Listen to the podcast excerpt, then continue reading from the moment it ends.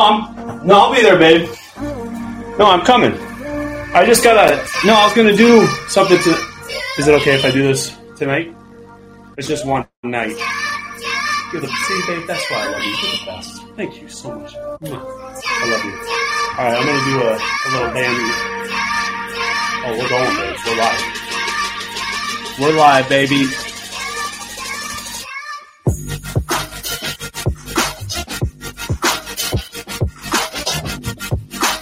And you know what that means? It's time, baby. Let's bring them in one by one. Firebrand Media, YouTube, band member, Busy. Why do you do this, man? You just kill the vibe every time. Yay. Woo. All right, let's bring in somebody who's actually going to be hyped for what we got going on tonight. You've seen him on Badlands. You've seen him at the Gateway Pundit. You've seen him in Florida floating around somewhere. It's everybody's favorite, Cann Con. Yeah, buddy! Come on, Behizy, loosen up, bro. Come on, man. No, Behizy's like, yeah, I'm not doing it. Mark Carson just got fired. You guys celebrating? A lot of people are. Okay, another Florida native. You see him all over the internet. Dude is blowing up as an independent journalist, blowing up his house with two kids now, not just one. He's the ginger you know, all, you all know and love, the wonderful, the lovely Mr. Nick Moseed. Er. What up, buddy? What's happening, man? The boys are back. Oh, we are back, baby. And if we had one more here, if he were on time, we'd be introducing the man from the north, Mr. YouTube himself, Mr. Neil Johnson. But uh, he just likes to be fast or late tonight. Listen, we gotta let this drop. Here we go. Band reunion.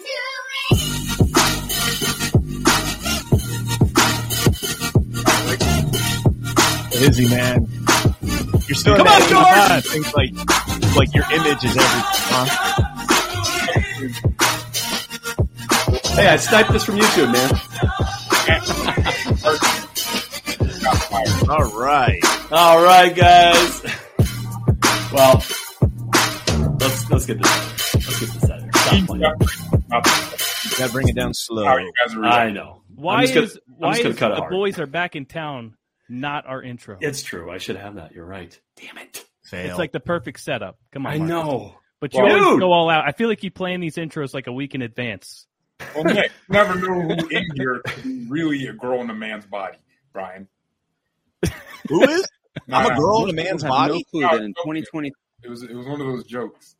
No, I'm just saying, like you can't just call it "the boys are back in town" because we don't know who in here could be a boy. I, I, I'm pretty sure I know how everybody identifies here. How about that? Yeah, but we're we go. past that. All I know. Maybe next know. time. Maybe oh next no! Perfect timing. Here he is, Steel Johnson. Yeah. Okay, there, there's the man. I'm I'm on my phone, man. My my Wi-Fi working. You got to get that uh, Starlink, buddy. You got to get the Starlink up there. Neil, man, you, You guys, hey, you good? You've been bugling too much, man. Your neck. What's going on? Neil was teaching Oh, me how to bugle, and I, I gotta tell you, man. Oof, I gotta, I gotta be out in the mountains. How was, how were the mountains, Neil? they were good. They were good. I uh, I just love it out there. I mean, I can't get enough of it. I'm uh, ready to go back already. So uh, it's. Uh, I mean, I I should. I I thought I I was going to share because I had some pictures, and then I was going to share them, but I can't get my computer up. So maybe I can text them to you, Marcus. But then I'd have to Yeah. get out of here. So it's. Just, Well, you, yeah. you work on you work on your Starlink connection with that computer. See if we can get a, a better one going. Dude, it's so good to see everybody. The boys are back. Julie Green, obviously, she's off doing her thing. We miss her. We love her. We wish she was here with us. She's But, kicking uh, ass. Yeah, she is. She's got a whole following, man. She's been doing some work. Yeah, I ran into them and uh, I ran into her and her husband in um, Miami uh, about six months ago at the Reawaken tour. That was really good to see her and and uh, yeah, she's she's kicking ass, man. Yeah. Awesome. Well, we're all here. And it's a slow day in the news. You know, there's not much going on. Listen, we we missed everybody, and everybody. We just wanted to hang out again because man, what? Ha- I mean, I don't even remember when the last time we had a band reunion was, but the whole world has pretty much been turned upside down, then flipped back normal, and now is doing some sort of Joe Biden dementia diagonal walk for some for some strange. We don't even know where the world's going right now, but it's been a crazy time, and I'm excited to hear what McCarthy's out. Whoa, what? What? What? It looks like it's been, guys. It looks like it's been over a year. It looks like the last one No. was on July 28th. No kidding. Are you Wow. serious? That's pathetic. You mean this year though? No, last year. Band reunion? Yeah, I'm looking online right now. July 28th looks like the most recent band reunion. So a year and three months, bro. That's that doesn't sound right. I know it's it's because let, let's be honest. Let's just release the reason. Brian stole my girl, man. That's what happened. whoa, whoa! Breaking news. Brian with his bald, magnificent, magnificent forehead, shinier. It's just oil, man. That's what it is. Oil. It's angel paste. Stole my girl. That's what happened. I finally found a wife, and he stole her. No, hold on. We're gonna need an explanation. Who who is this girl that he stole from you? Exactly. Explain, Brian. Poppy Angel. Pay, Angel Pace, promo code Badlands. Uh, get, get, getting the free shameless plug there for Patrick Gunnels. I don't know who my girl is. Who's my It girl? Poppy Harlow, man. I was in love with her. Poppy Harlow. Remember this? I was in love with Oh. And yeah, you absolutely took her from me. I'm sorry. I'm I'm Wow. really sorry, dude. I, I I apologize. Um, this is news to me. This is news to me, but hey, it's all good. So he he's talking about Poppy Harlow was really holding her feet to the fire on uh the the governor in, out there in New Mexico uh, on CNN of all places. She's a CNN morning commentator, and uh, I was covering her, and I guess somehow that means that like I'm now uh, intimately involved with her. Apparently, yeah, That's what it is. It's that is not true. By the way, that is not true. Just getting that out. Yeah, you, you- happily married. Yeah, I was gonna say your wife's probably not too uh not No, too happy no. to hear all this. No, no. Yeah, So- exactly. it's news to her too. So let's since it's been that long, and those of you who don't know us, welcome aboard. This is the band reunion. Everybody pretty much in this room has at least one time or multiple times. Nick probably the most out of all of us been banned from YouTube and all the mainstream platforms. Nick, man, you were a trooper there for a long time, dude. You just kept going back. It was like a relationship that you didn't want or that didn't want you, but you desperately wanted it, and so you just kept trying. I went all the way to a sock puppet account. I had free, free to I that. I said, Karen, I was covering the audit still. I said, Karen Fann, I'm coming for you. I'm going to expose you. and they caught me on that one too. I had uh, Nico Savin where I just, I just had my, I just had my feet on the table. I tried Nick Woke Cedar. I thought maybe if I went with the woke agenda and uh, you had rainbow hair and stuff, they would they would think that I converted to their side and let me, you know, stay on the platform. That didn't work. So yeah, I think I hold the record, maybe 15 times being banned off YouTube. You know what? You can't. You miss hundred percent of the shots you don't take, Nick. That's what I'm. That's what Hey, I'm saying. I tried. I tried. So let's let's do a quick got life. off of Twitter for just changing. His, he changed his name and got banned. No, you set me up. I set you up. Yeah, You set me up. Doug TenNapel was right, man. Yeah, Damn. That's inside baseball, folks. That goes way back. That Yeah, one. yeah, yeah. We won't get into that one. But he said we were just going back and forth making fun of uh, QAnon and stuff. And I- we were saying, like, you know, uh, Patriots in control and whatever, blah, blah, blah. So I changed my handle, uh, Nick Moseder, where we go, one we go all. And within two seconds, the algorithm or whatever, the AI, you know, I guess you just, you can't say anything related to Q. So just by making that my handle in two seconds, I was banned. Is this the Elon Musk X or is this Twitter? Nah, this was Jack off, whatever his name is. Whoa. Oh, this is Rumble. We can say whatever. we want. Yo Roth, baby. Yo. Yo, oh yeah, yo. Rob. yeah. we loved you. So quick round, He's a pedophile. Quick round the table update. Let's give life updates. Nick, we'll start with you since people now have been hearing about your ban from YouTube. Where are you, where are you at now? What, what's going on in your life? Yeah, so I, I started trying to fire up a, a Substack, which I, I've had for a while, but I'm changing up my media model. Um, I got another baby on the way. I'm, you know, I'm taking on another full time job, and this is just really hard to balance. So uh, I'm, I'm on Substack. I'm going to start posting like exclusive content over there, as well as keep doing the same thing on Rumble. Uh, I'm going to try to post like videos to Rumble, Telegram, Twitter, Substack, and just try to expand my reach because it's been getting pretty frustrating just being real stagnant. And, uh, you know, like Behizy and I have talked about this before.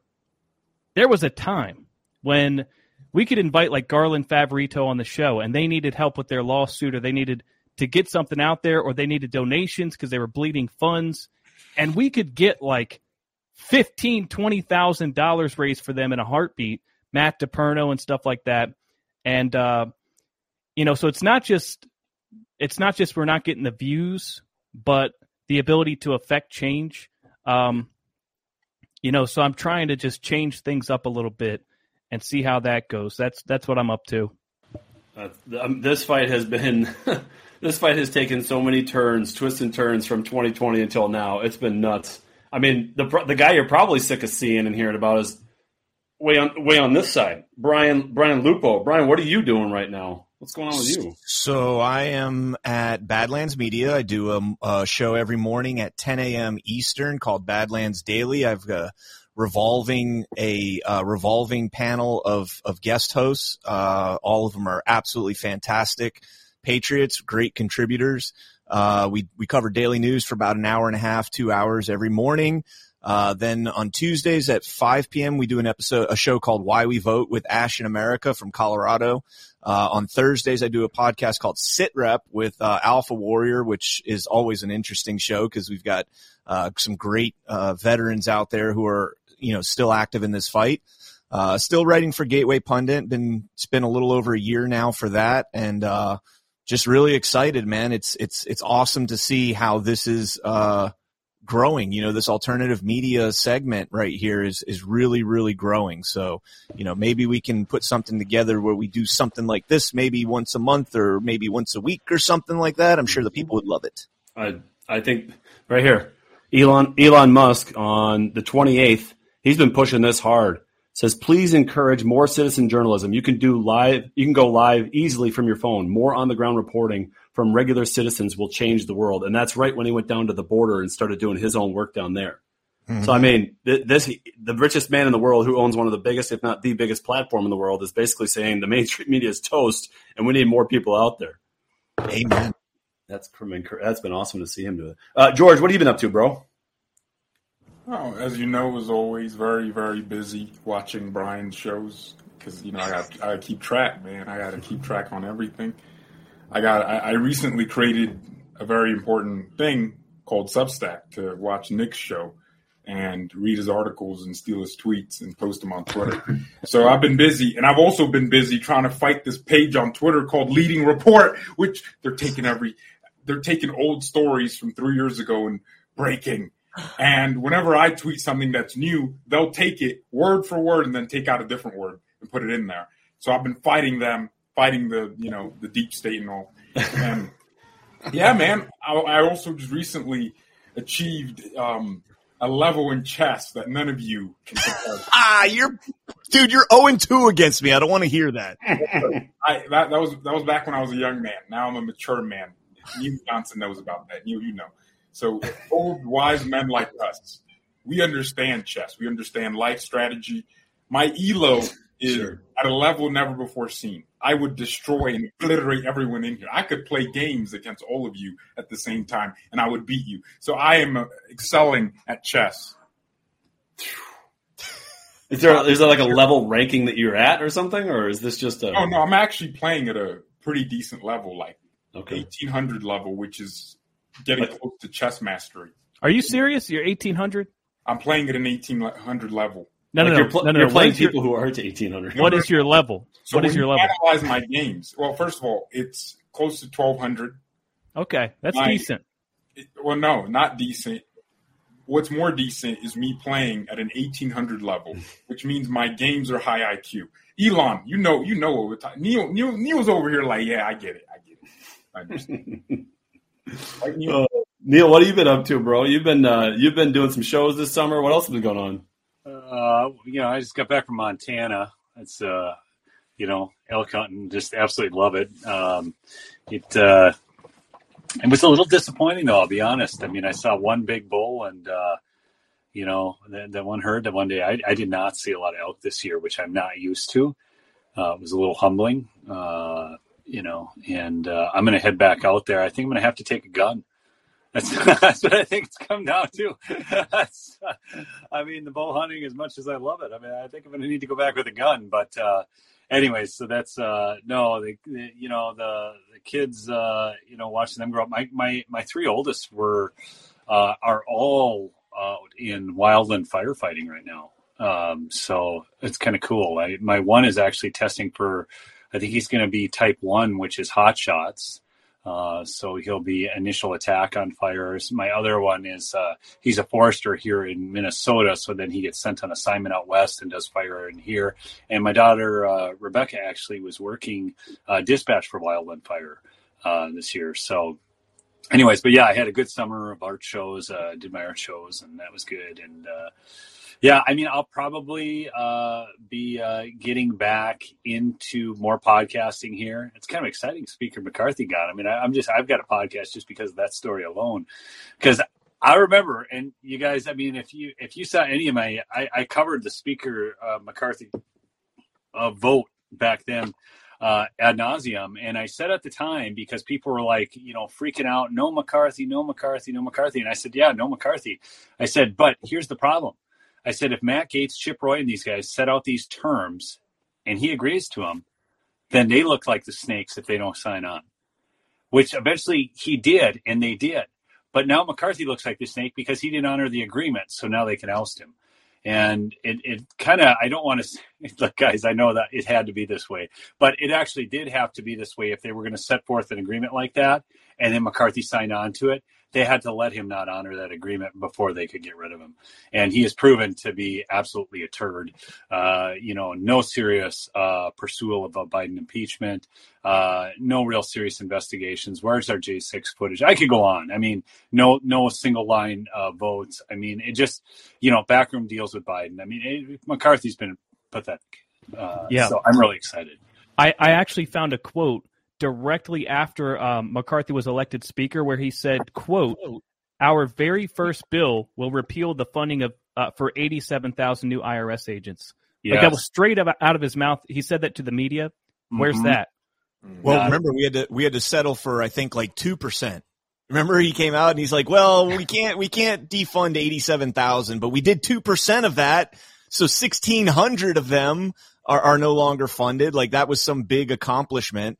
Uh, Matt Gaetz has been on fire, guys. Like Matt Gaetz, you know, he came out, he's been on the podcast circuit the last couple of weeks. Um, he did an excellent podcast on, on Timcast, uh, about a week and a half, two weeks ago, um, where he was outlining the continuing resolution. I learned a lot watching that. You know, I didn't realize that we've been dealing with these continuing resolutions for almost two decades now, going back to, to the late nineties that basically, uh, so a continuing resolution for those that don't know is nothing more than basically spending uh, the same amount as the previous uh, uh, uh appropriations bill. So you're not really doing anything to change anything. Um, and as you guys know, through COVID, the federal government grew by about 40%. So we, we pulled back a little bit from that, but not much, not to where we should be. And, uh, you know, that was part of the whole gripe on January 7th, 2023 is that we need single appropriations bills. We're not going to pass these omnibus bills anymore with 5,000 pages that you have 24 hours to read or whatever it may be. And he got it done. A lot of people didn't think he'd do it. In fact, I didn't think, I thought it was, this was going to be a notional thing. Like, you know, hey, we're, we're, lighting the fire under your feet. No, he lit the, he lit his, his slacks on fire and let it just rise up, man. I'm, I'm proud of Matt Gaetz today. And did you see the interview with him and Maria Bartiromo? Mm-hmm. Oh yeah, About, he lit her on fire. I mean, everything not only was fact checked in real time with biting comments, but not condescending, and he had he had factual information to back up everything that she said. She was so flustered at a certain point. He's like, "Listen, I let you talk. Can you let me talk?" And she kind of like, "Oh yeah, yeah, yeah, I can do that." And she had to like gather herself. And this is listen, I love Marita Bar- Bartiromo. I think she's a fantastic uh, journalist. She's been fighting very hard in place of Lou Dobbs, who's got kicked off, and Tucker, who's been kicked off. She's not nearly to their level uh, of you know uh, of notoriety, but she's big. And the fact that she was that upset just made a lot of people question, like, what in the world is really going on here? Why in the world? She and she had mentioned it in the interview. She said we just had Speaker McCarthy on a week ago, and it's like these people have become friends. They form relationships in the media with these personalities, and all of a sudden, if somebody comes against them, it's like a personal attack. And Matt Gaetz has been saying since the beginning, this has nothing to do. I mean, he says it right here. I don't feel pressure from conservatives or Democrats. I feel the judgment of history. I mean, this is this is speech coming from a potential future governor, hopefully a potential future candidate for higher office. I mean, George, what do you think about what's what Matt Gaetz is doing right now with his with his uh, vacation of the of the seat? Well, he is a firebrand, you know, firebrand media. Ah, I see what you did there. No, seriously. I thought I thought the weirder thing was all these rhinos coming out. I stand with Kevin McCarthy. Like, what is McCarthy? Does he have nudes on these guys? Hey, no, it's it, they're worried about their gravy train, baby. well, I mean, that's a that's a good point. So, look, Kevin McCarthy is respected in this party for a specific reason. He's able to gather m- money from all these corporations and then share it out. He basically owns these guys. He owns their campaigns. He's the reason they got elected. So they feel this incredible, incredible loyalty towards him because without him, they wouldn't be there. That's why, against all common sense, they'll come out and be like, McCarthy has been fighting the Biden administration. This dude bends over like Pride Festival. What are we talking about? I have not seen a single instance where he stood against this, these people. He bends over, man. My God, George. I mean, Hey. this, is the, this is the kind of commentary. I mean, that's just Yeah. so George. I love it. But this is where, like, he's right though. He, this is where, like, Chip Roy, Thomas Massie, even Lauren Boebert made a comment about not wanting to vote for it today. Uh, although I don't know if that's, uh, I haven't read the, the full statement on what she made uh, and on her vote. But these are the type of people that obviously have voted or have nominated uh, or endorsed rather uh, Ron DeSantis, Massie, and Chip Roy, and some others in the GOP. And this is I- this is anybody who has any grassroots connections at all, or or wants the grassroots to succeed, or has the people's ear, knows that the people are. I mean, you could just see it in some of the major po- major people on Twitter and their posts, and how like excited they are just for this. I mean, this is this is where people have to understand that there's a disconnect, and there always has been. But right now, it's becoming palpable. The disconnect between the higher ups, the people who represent us, represent us, and the people who actually want real change. See, because that is what they think of themselves as the higher ups, and therein lies the entire problem. That's the entire problem summed up. When you said higher ups, that's the problem. I, I I- and I, I mean that with all sincerity. I mean when they when they have lost their connection. Look, I've got friends in the Minnesota legislature, right? And I talked to them, and I, I told one he'd been in, he's been in there ten years. I said, get out, get out now. I said, it is affecting your thinking. I can already see it. I said, you're you're you're great, you're conservative, all that kind of stuff. But honestly, it is beginning to affect your thinking, and it, it and how it affects their thinking is just like you were talking about there with uh, McCarthy. Uh, they start kind of rallying around these people because they just feel that's how things are done. That's how government works. That's how you you you negotiate and come to compromise. But the problem is the compromise isn't see and Marcus we've talked about this before. Democrats are hitting home runs, Republicans are playing small ball. It is all the time because they are worried about the press clippings, they are worried about what leadership says about them, all that. Yeah. And for one, you've got somebody who doesn't give a rat's ass and then Matt Gaetz. I just love it. Yeah. Yeah, people Yeah. have been. I'm getting an echo, Marcus. I think it's coming from? Marcus. I don't think so. I think we're good now. Um, yeah, people have been calling Matt Gaetz a crybaby, saying he's throwing temper tantrums. They're saying that he's creating chaos, and they also said uh, that the House Freedom Caucus was creating chaos in the first place when they refused to vote for Kevin Yes. McCarthy without concessions. But Boom. Matt Gaetz had a really good response to that on Twitter. If you if you don't mind me pulling this up real quick, um, Go ahead, man. yeah, his. So he says. I, I don't think voting against Speaker McCarthy is chaos. I think 33 trillion in debt is chaos. I think not passing single subject spending bills is chaos. I think being governed by continuing resolutions and omnibus bills is chaos. Chaos is somebody we cannot trust with their word. That's why I've moved to vacate the chair. Wow. And and and and these establishment shills think that people really like like everybody's siding with Matt Gaetz on this. Like like this this whole the, the the way that they try to lecture us as if you know Republicans just need to be more unified. No no no no no. We don't want to unify with the uniparty. You know, like what do we gain from that? What do we gain from the people in the House Freedom Caucus and the MAGA conservatives uniting with the establishment? Mm. I mean, so uh, Nick, I, I had to say something on that because I do believe, I, I, you guys hear me on this. I do believe that showing some party unity is actually good, but but here's here's how here's how I do that, and and I guess uh, so. You know, I'm not going to sit there and run around and badmouth every Republican I don't agree with. But when it comes time for something like this, where you can make a vote, then it's you got to lay it all on the table, man. You know, it, it's like I don't need to go around blasting uh, people unless you know they're they're complete hacks like McConnell and stuff. I mean, they're actually liberals. I mean, let's just be real about it. You know, and McCarthy has proved to be that as well. But does that make sense to you guys? Like, because I'm not. Yes, but you. but I, I'm I'm kind of just more or less trying to make a case for Matt Gaetz in his defense because, uh, like McCarthy, you know, this guy, the, the reason that the House Freedom Caucus members they finally, after like 15 failed votes, elected Kevin McCarthy was because of these concessions that he allegedly made.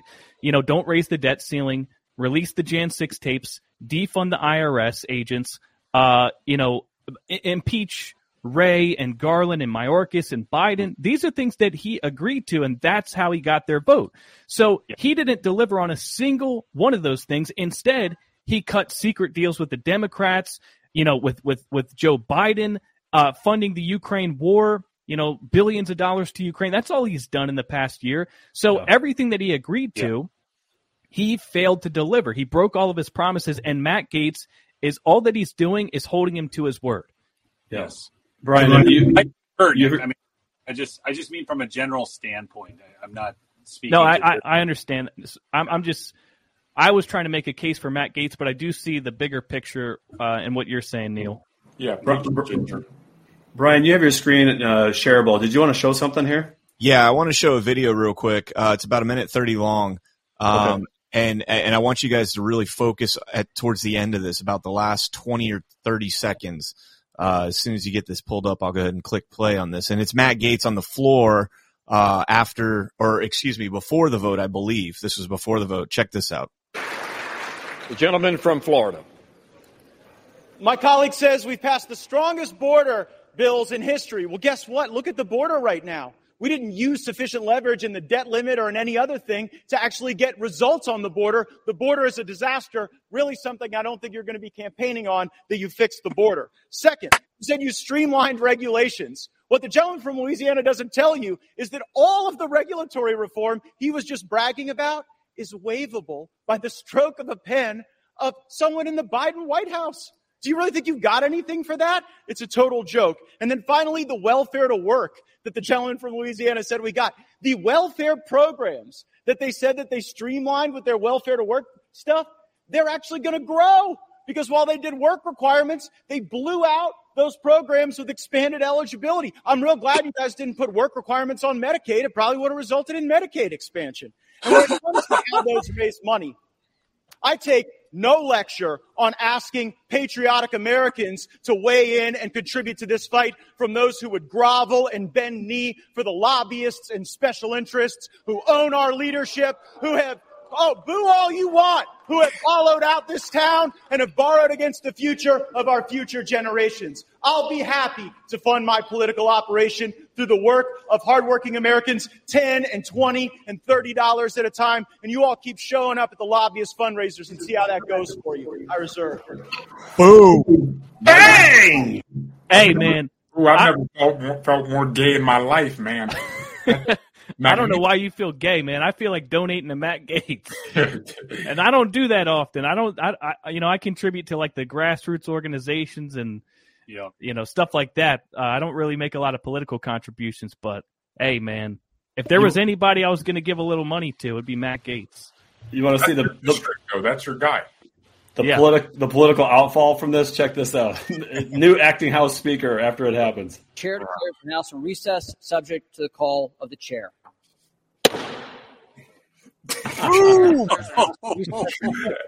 Massive cockroach running across the, the desk right there, the lectern. Chair declares the House in recess, subject to the Hey, let me just chair. say, you can't.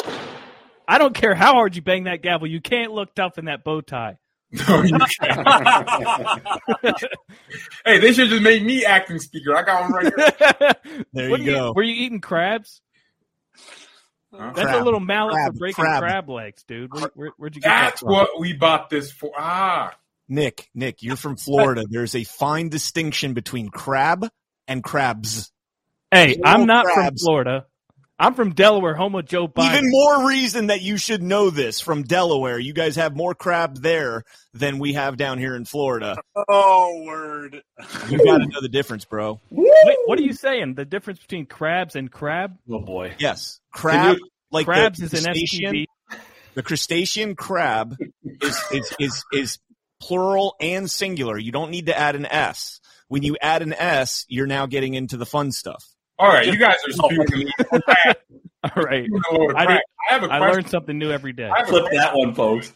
I have a question. What do you guys think about Trump? Like, he came out with a statement, didn't really say anything uh, too, too big, but he basically said, why are Republicans fighting each other when they could be fighting the Biden administration? So, what do you guys think Trump's head is going at right now? Do you think he's going to Well- endorse McCarthy for a second run, uh, run or something? What, what's going on?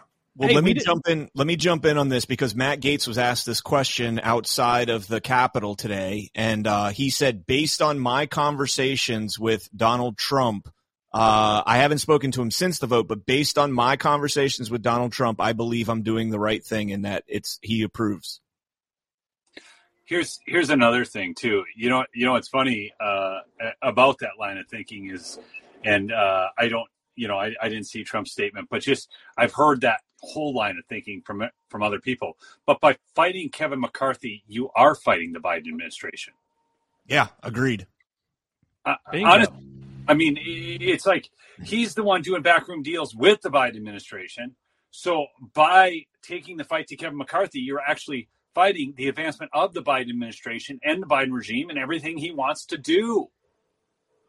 You know, I thought I thought this point on the border was perfect.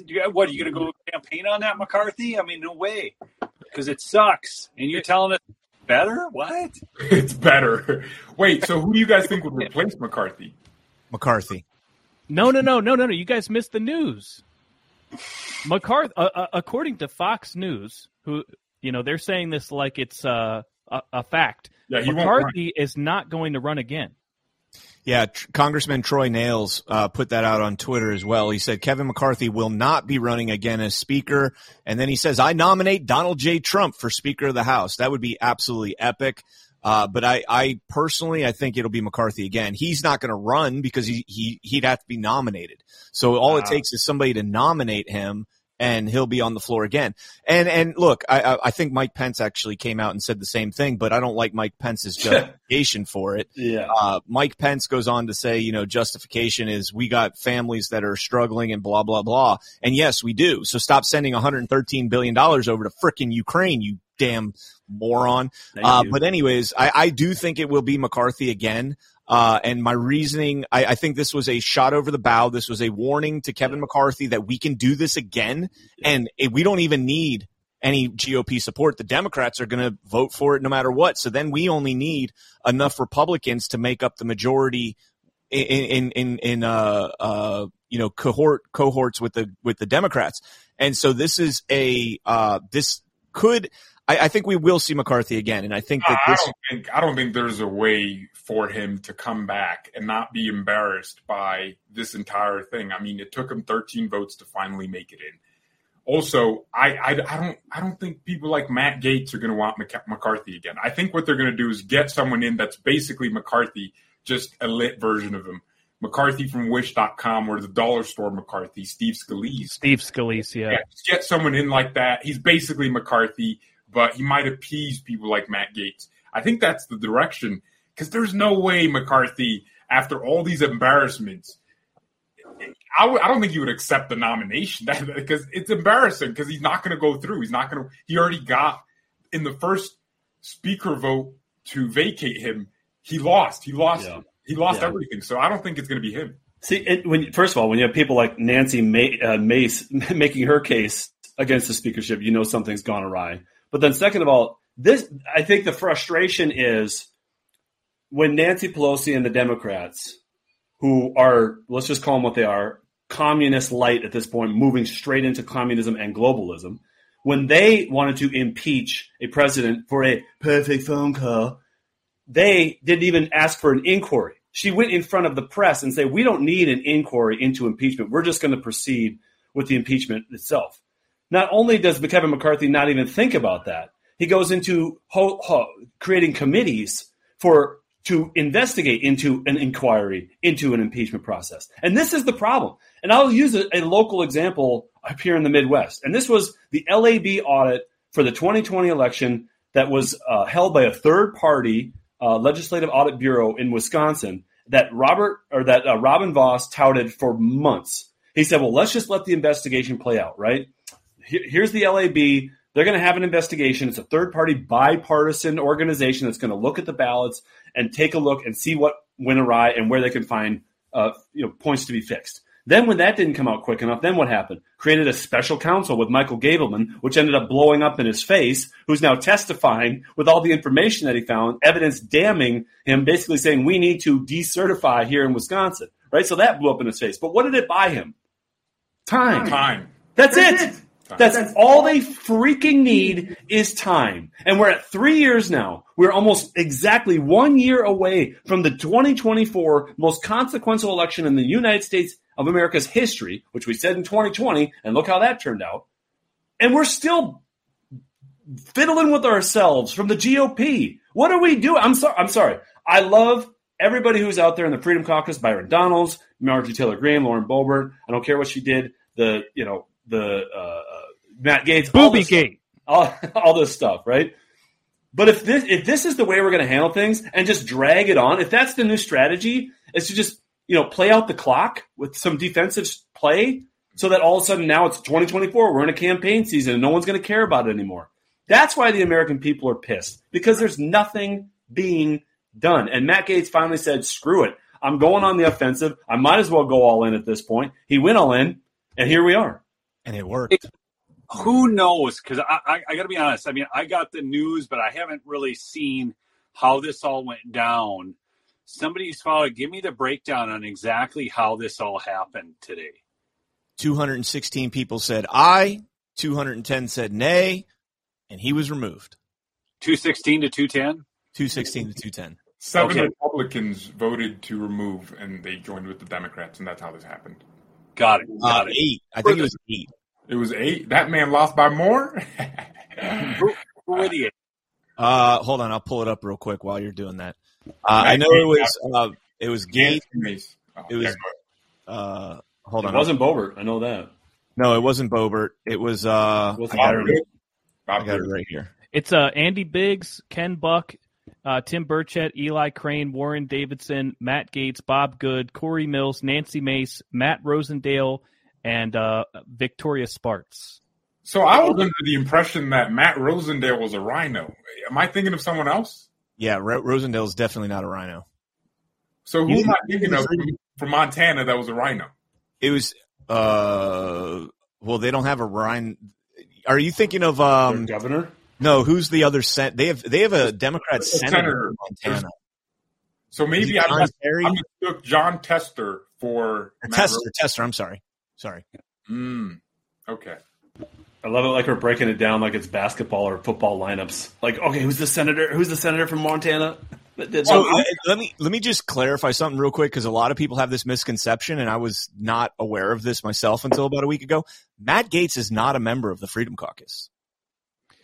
Yeah, I heard him say that recently in an interview, and I wasn't he was he at any point? Yes, he was, and he left, and that's interesting.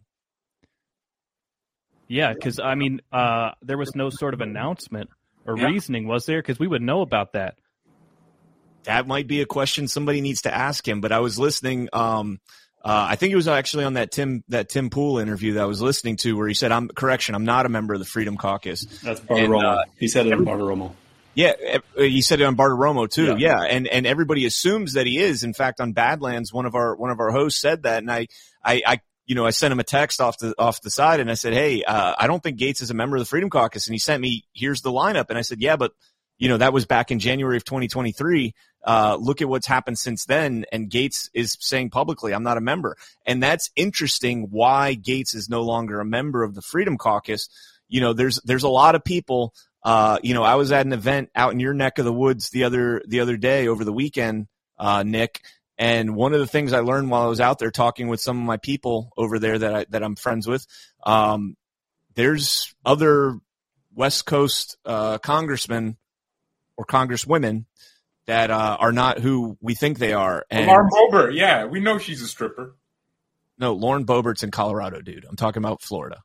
Oh, the West. I thought you meant like the country. No, no, no. I'm sorry, the West Coast of Florida. Oh, No, okay. no, no. It's uh, uh, th- this this congresswoman happens to be a, a slightly more attractive congresswoman. We'll just leave it at that. Oh, Anna. Paul- Okay, so Anna Paulina Luna's not who we think we.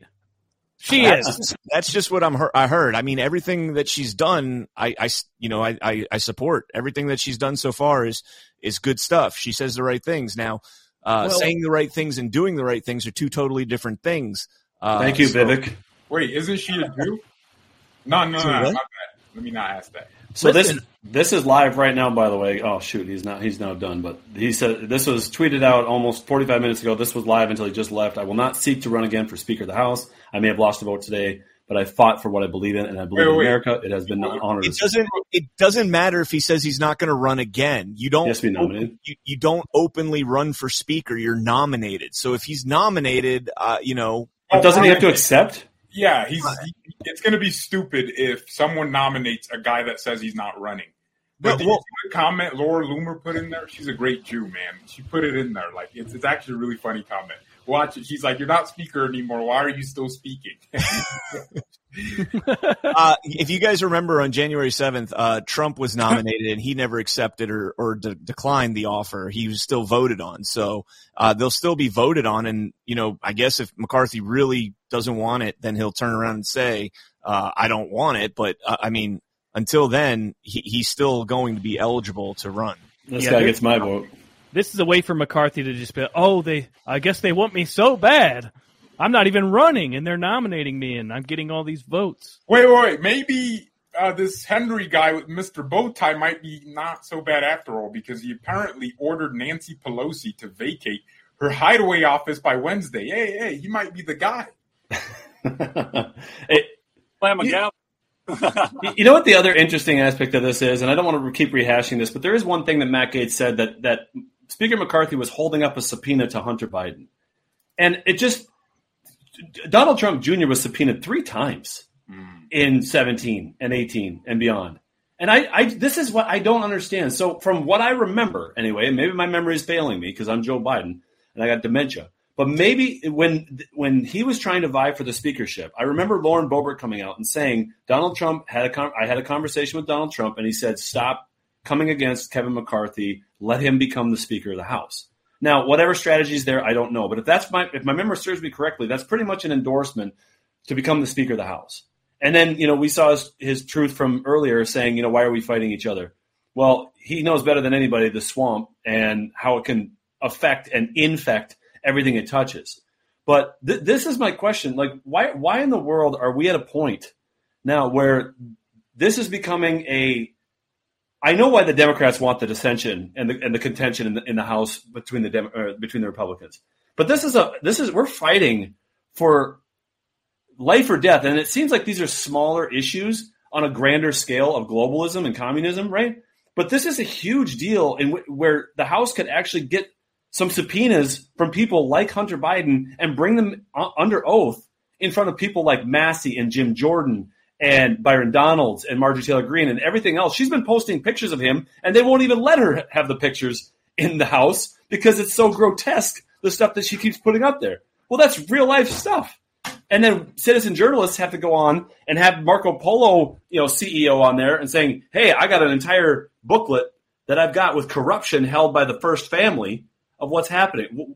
Why in the world are we fighting in this manner when we could just be when the speaker just could say, "All right, let's bring him in front, in front of the floor and face questions." Well, I, I'll, you know, I'll jump in on that. Um, I, I've been saying, there you go. I've been saying for a long time that I don't think we should have impeached Joe Biden. And well, we haven't yet, but I don't think we should even open the well, maybe an inquiry because you get subpoena power, but I don't think we should make the Democrats run on this man. Make them either 25th him or make them uh, make them run Joe Biden in the 2024 election and show the people uh, how bad our elections really are when they try and push this man across the finish line. Uh, the reason that I think we saw these impeachment inquiries, remember McCarthy was avidly against. Oh, there we go. Got the kiddos. Uh, remember McCarthy was avidly against uh, uh Pelosi when she brought the resolution herself in in 2019. Um, uh, it, yeah, in 2019 she brought it, and then a month later voted on it after she had already brought the inquiry. And this is something where I think the Democrats needed to fall on this sword with Joe Biden, but I think that what ended up happening is there's there's an investigation. It's moving quite quickly. Trump said a couple days ago he said that uh, uh, Joe Biden is going to have his homes raided in the next few weeks. Uh, I showed a video on September 4th where Secret Service was saying that Joe Biden had um, uh, Secret Service was tearing apart his home and that therefore he was homeless. This was while he was in Delaware to do security upgrades. I don't think that's true at all. I think that was actually one of the raids going on, going after you know whatever documents he may have had in the, the house, whatever it could be. Okay, uh, but I think that this impeachment inquiry was forced. Um, Kevin McCarthy's hand was forced here because if he didn't open up the impeachment inquiry, Joe Biden could have said, "I pardon Hunter, I pardon myself, I pardon Obama, I pardon everybody else that's going to be involved in this," and there's going to be a lot and I bow out and I 25th myself. I'm, I'm, i resign. I'm out of here. Right off into the sunset. His family's incredibly wealthy from all the selling out of this country that he's done. And he rides off into the sunset. Kamala comes in. She was the plan all along, guys. She was the plan all along. And, and she rides her way into the presidency and potentially eight years with our stolen elections. There's no chance Kamala is the nominee for 24. Not a chance. No, I don't, no, I don't think be the nominee. The nominee. If, this, if this would have happened, I think that that's how it would have played out. If Joe were, were to have stepped down, 25th right. himself. Yeah. Okay. But, I, go ahead, Nick. No, I, I, I just think I think that's a little implausible because if they were to if he were to do that, pardon himself, pardon everybody, step down, Twenty Fifth Amendment himself, that would effectively that would just be a, a atomic bomb for the Democrats. Hmm. Yeah, you just for Joe. Just for Joe. They well, they would that's, they're that's, already distancing so, themselves the, from him. But the entire Democrat Party, the entire media, the entire establishment that's been denying Hunter Biden's affiliation with, uh, I mean, I'm sorry, Joe Biden's affiliation with Hunter's business deals. Uh, they, they they've been gaslighting. They they've they've been gaslighting the public about his dementia. They've put this guy up there. They've tried to portray him as this uh, saintly, you know, uh, perfect individual, and that happening would sort of destroy all of their credibility and destroy the Democrat Party as a whole. I mean, I mean, no, no nobody's going to trust the Democrat Party uh, because that's that's basically an admission of guilt, right? I, I, am I? Do, do Packers fans still like the Green Bay Packers after they got rid of Aaron Rodgers? Yeah, they do because it's that's all the that's all politics has become now is football. All it is is your team sport. You root for your team and you live or die by your team. And I don't think that Joe Biden pardoning anybody would have changed that. It might have made Joe Biden persona non grata. But look at what we just did as Republicans. Republicans just ousted the Speaker of the House for the first time in uh, modern history. And I, you know, I'm not clear as to if it's ever been done before at all. But uh, whatever, whatever, however you want to look at it, it's the first time in modern history. And to the Democrats right now, the GOP looks like it's in shambles, but to MAGA, it looks like it's actually doing the will of the people. So, uh, interpretation is, is, is kind of key here. I don't think, I don't think Joe Biden doing what we just talked about being atomic, as atomic as it would be, I don't think it would destroy the Democratic Party. You would need the, this has more potential. This scandal, when it when it expands to Obama, when it expands into uh, Clinton and some of the associates with Clinton, Blue Star Strategy, Sally Painter, when this starts expanding into that, that is going to be nuclear for the Democrats. And Kevin McCarthy, by bringing this impeachment inquiry, might have uh, thwarted that from happening because you can't pardon people that are subject to an impeachment inquiry. So yeah, we should keep him a speaker. You absolutely are cooking right now. You are. No, we shouldn't keep him as speaker, but we should uh, definitely keep this impeachment inquiry going. I'd like to propose a change to your name from the C to the Q, and the other C to Q as well. Kun Quan Quan. Yeah, like that. Because Which- that, that was insane, bro. You literally just tried to say that Hunter's about to, or Joe's about to pardon himself, Hunter, and that's gonna. I, I don't know. I, I don't know what you just said, bro. We are not cooking. So, so let me just clear something up real quick because somebody was, uh, I think it was Andrew, due to do 85, was in the chat asking about uh, Q's uh, post on January 8th, the good win, win, win 15. Uh, the, the good win wasn't meaning like a good win as in a beneficial win. It was Bob Good was the vote that got Kevin McCarthy across the finish line in the 15th round. So yes, I just want to throw that out there for my Media Matters folks that are listening. By the way, guys, I've had two more articles written. Uh, I actually, I think three more articles written where I'm mentioned in it and one that was exclusively about me from Media Matters on calling me a QAnon supporter and all this other bullshit. Are you are you are you that now though? No, definitely not. I mean, like, look, I got respect for the for the Anons. Absolutely, they're some of the the best researching individuals out there. Uh, as far as Q, I mean, I'm not like entrenched in it. I've I, I keep up with it a little bit, you know. But uh, yeah, I'm not like full blown like, oh my goodness, what does this mean? And and dig through the drops. I'm not that person. The storm is upon us, man. It's about I hey, dude, I'm with you. Hey, it's about to be Red October, bro. being facetious, but it's it's basically Red it's- October, it- man. Any Red woman out there, October, man. Period, it's Red Any October. minute now. Yeah. No, but for the for the past five years though, Red Red October, Red October, nothing happens, nothing happens. But this time, man, it's a five year delta. Oh, oh, you're right, Nick. Delta, like Delta Airlines. What happened with Delta Airlines? Some guy named Hillary got fired. Woo! That's big. But yeah. here's the question. Uh, um, now I lost it. What the heck? I had a good question for you guys. I'll think on it. I I- it uh, I think I think George got me with the Delta Airlines thing. I, I, I apologize for discombobulating your mind. Yeah, no, I, I actually I, I was um, really curious about something. What your guys' thoughts on something? And We're going to be silent throughout throughout all of this thought process. We're not saying. Hey, word. let me let me give a shout out real quick because um, Nikki Watson is in the chat and Karen Taylor of Audit the Vote PA and Nikki Watson they have a new podcast that they've been doing and it's it's so hard to get traction on Rumble. So I just want to shout out Beyond the Lines podcast. If you guys give them a follow, that'd be awesome, Yeah, it was great to see now. you on there, Nick. Three moms talking about their, their bro. I'm about to leave, man. I, before the show, I was getting roasted so hard. I was like, I was so excited to see you guys, and I come in and I just get flamed for no reason. we love you, dude. You have no soul. I just have you know that I did not, Nick. Neil, you came in late, man, but Nothing but no, I knew you would have stood up for me. I love you, buddy. That, so He transitioning. over you technically because he's taller than you. He would have over you. Nah, I'm nine foot tall. I tower over all of you guys. You could all you could, you could all jump on each other's shoulders, and I still Nick, got you're- another foot you're- on you. Your current like image makes you look like you're like six four, but in person, like yeah, you're Stacey Abrams height. Nah, bro. Right.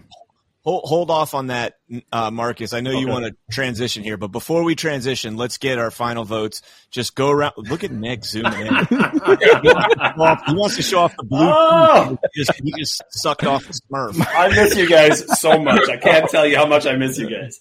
Nick Nick came into the chat and like he looked like he just got done eating a blue like Tootsie popper or, or a blue uh, blow pop. Yeah. His whole Oh, mouth careful. was like blue. It was the the lights were all screwed up. I, I can never get the lighting right. My, I'm Nick, not you're good you're the only Nick. You're the only guy I know that lives in Florida that can't get a tan. Look at Brian, looking nice, tan. There's a lot of blue light coming in, man. I don't. I don't. I'm not good with the technology. Angel know what was Even plugged. Neil Johnson up there in, in Minnesota. No, Look at Neil. you Look, look nice. at Neil. Neil trying to remember his questions so hard. He's like, Hey, did you guys see that my hometown made the news today? Well, what happened? Oh, yeah, really great. So, uh, some illegal aliens uh, had uh, three girls around age 10 that were being repeatedly raped. Oh, I saw this. Yeah. How is Yeah. this great news? it's not great news, but it that Bemidji is my hometown. That's where I that's where I uh, graduated high school and everything. And what's interesting about that, you know, people think about the southern border. Bemidji is close to the Canadian border. That's how far north it is. Okay, I mean, literally a couple hours from the Canadian border. So this this is just you know gone everywhere. And I, I think one of the funniest things to watch right now is uh, liberal cesspools whining about migrants and then comparing their comments from three years ago. Yeah. I mean, it, it's so funny. I mean, but but it's not funny. I mean, when something like this is happening. Yeah, this is this is an invasion for sure. And I, I don't know. You can I just as as American as Ted Cruz, basically. You're Canadian. Yeah, you were were gonna say, Marcus. I did have one thing. Uh, I I've got a friend. He's a police officer down in uh, Minneapolis, and I was talking with him. And you know, you talk about these continuing resolutions. This is not just at the federal level, just the constant push of getting things not done. Minneapolis has not uh, been able to complete a contract with the police officers on time for I, I don't know how many years it is now. It's over six. Wow. Uh, always just continued uh, it, they just continue, continue, continue, just like a continuing resolution. Mm. Uh, this is how government is run today. Uh, it's pretty pathetic. Unless you are paid actors to scream out in the streets to drum up paid media that want to speak a uniform note across the country, like, oh, I don't know, neo Nazis on a bridge in Florida that made the news for some reason for two days, but stories like yours, Neil, are going to go by the wayside with oh, the invasion made any headline news. You guys didn't even know. I mean, Marcus, you kind of heard of it, but it has made no headline news today. That story out of Bemidji. And yeah, and hey, talking about paid actors getting, uh, you know, uh, neo Nazis. I thought you were going to Ukraine there. well, they might as well be. Got- that dude was uh, a Ukrainian operative, according to Laura Loomer. Yeah, he was a recruiter. Yeah and he and he he was on the um, FBI. He was like a domestic terrorist FBI watch list, but somehow he traveled back and forth from here to Ukraine, uh, recruiting people for the Azov Battalion. Uh, Laura Loomer pulled pulled that dude's number. Yeah. Does yeah. Laura Loomer like anybody? I mean, she's been just railing against Matt Gaetz. Does she like anybody? Honestly. Well, I mean, in her defense on this one, it was a bunch of neo Nazis. So she she was basically well, just pulled up no one can dare talk about the greatest Jew on the planet, Laura Loomer. She is absolutely amazing. There is no one that compares to her. No, I actually genuinely love her, man. I love her. She stood and, in the face of a bunch of neo Nazis. Yeah. And, and oh, she's yeah, got cojones. I mean, she's there's no doubt. Well, this is this is what this is what Matt Gaetz is fighting for. All right, the, the corruption within that is coordinated. It's not it's not just enough to have the actual corruption be revealed. This is a coordination, and this is a story from today. This is a story from the Gateway pundit Jim Hoft, saying now there's evidence, and Brian, you can speak to this of the J6 operation and planted documents days that they planted documents potentially days earlier that were later used against innocent Americans. Why haven't we seen the identity or heard about the identity of the J5 pipe bomber? Why are we now coming out with information of the Oath Keepers uh, leader who wasn't even at the Capitol that day, who's now facing 20 plus years in prison, when just last week insurrectionists broke into McCarthy's office, and what's going to happen to them with, as on a sit-in? You know, th- this is this is the coordinated attack. This is also in conjunction with coordination of the border, in which there's been videos coming out of border patrol agents or National Guard rather cutting the razor wire that the Biden administration is putting in place along the border. You haven't seen this, George? I'll pull up the video if I can find it. Oh no. Yeah, so the the the, the National Guard is cutting razor wire that the Biden administration is putting in there, and then the Border Patrol agents are reissuing the wire, or, or they're re uh, taking down the wire. Am I getting that right, Brian? They get they're they're putting they're down wire it. and then they're cutting it, right? Yeah, they're cutting it. Well, wait, yeah. Biden administration isn't putting up the wire, are they? Isn't that Texas? There, it's the it's the border patrol agents that are in uh, Eagle coordination with the Biden administration, putting up the wire, and then the National Guard is coming in and trying to cut it down, and then they're re-putting in the wire. If I hear Biden administration one more time from you guys' mouth, I'm leaving the show. I think that was uh, I think that was in Eagle Pass that they were doing that. You know, that's where Elon went down to visit. Um, I had a a a person that I am familiar with reached out to me and sent me some videos of the mayor walking by what's going on in Eagle Pass right now.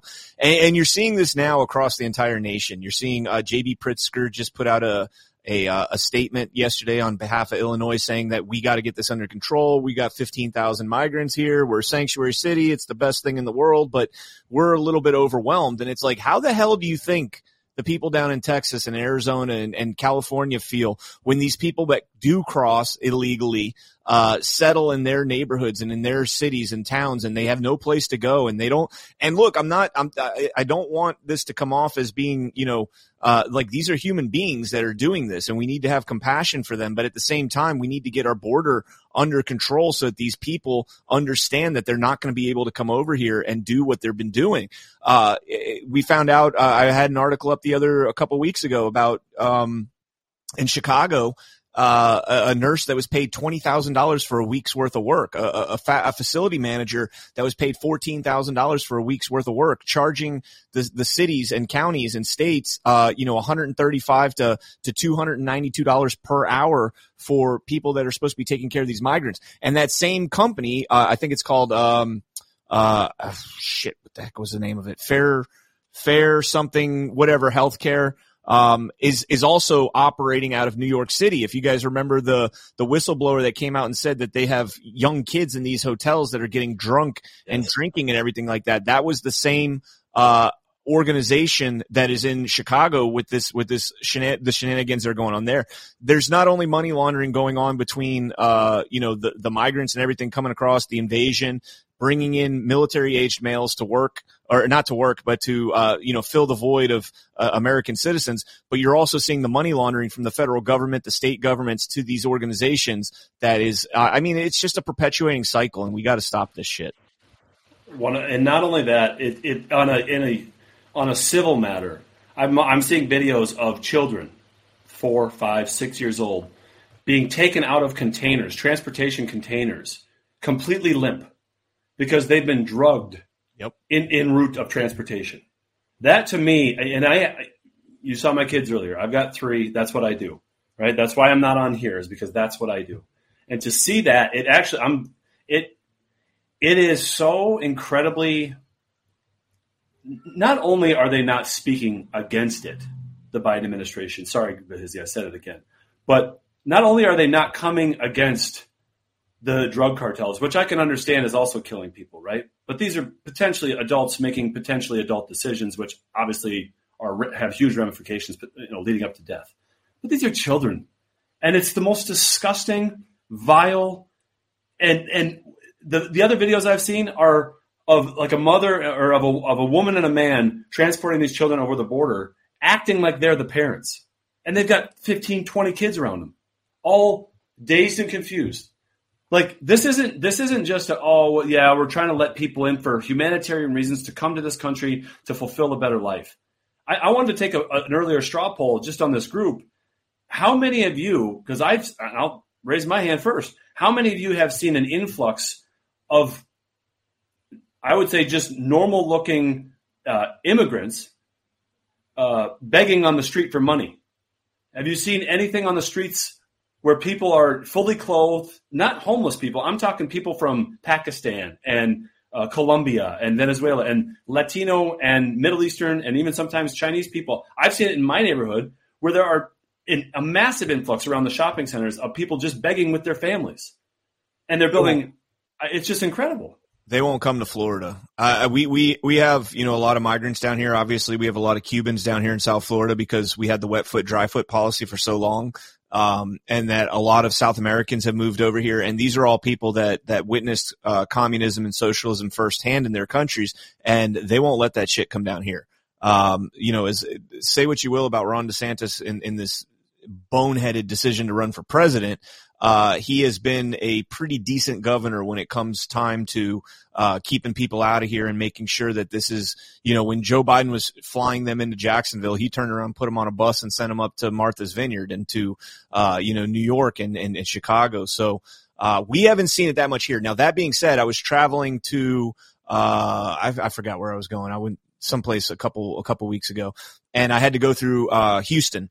And in going through Houston, walking through the airport, they were everywhere.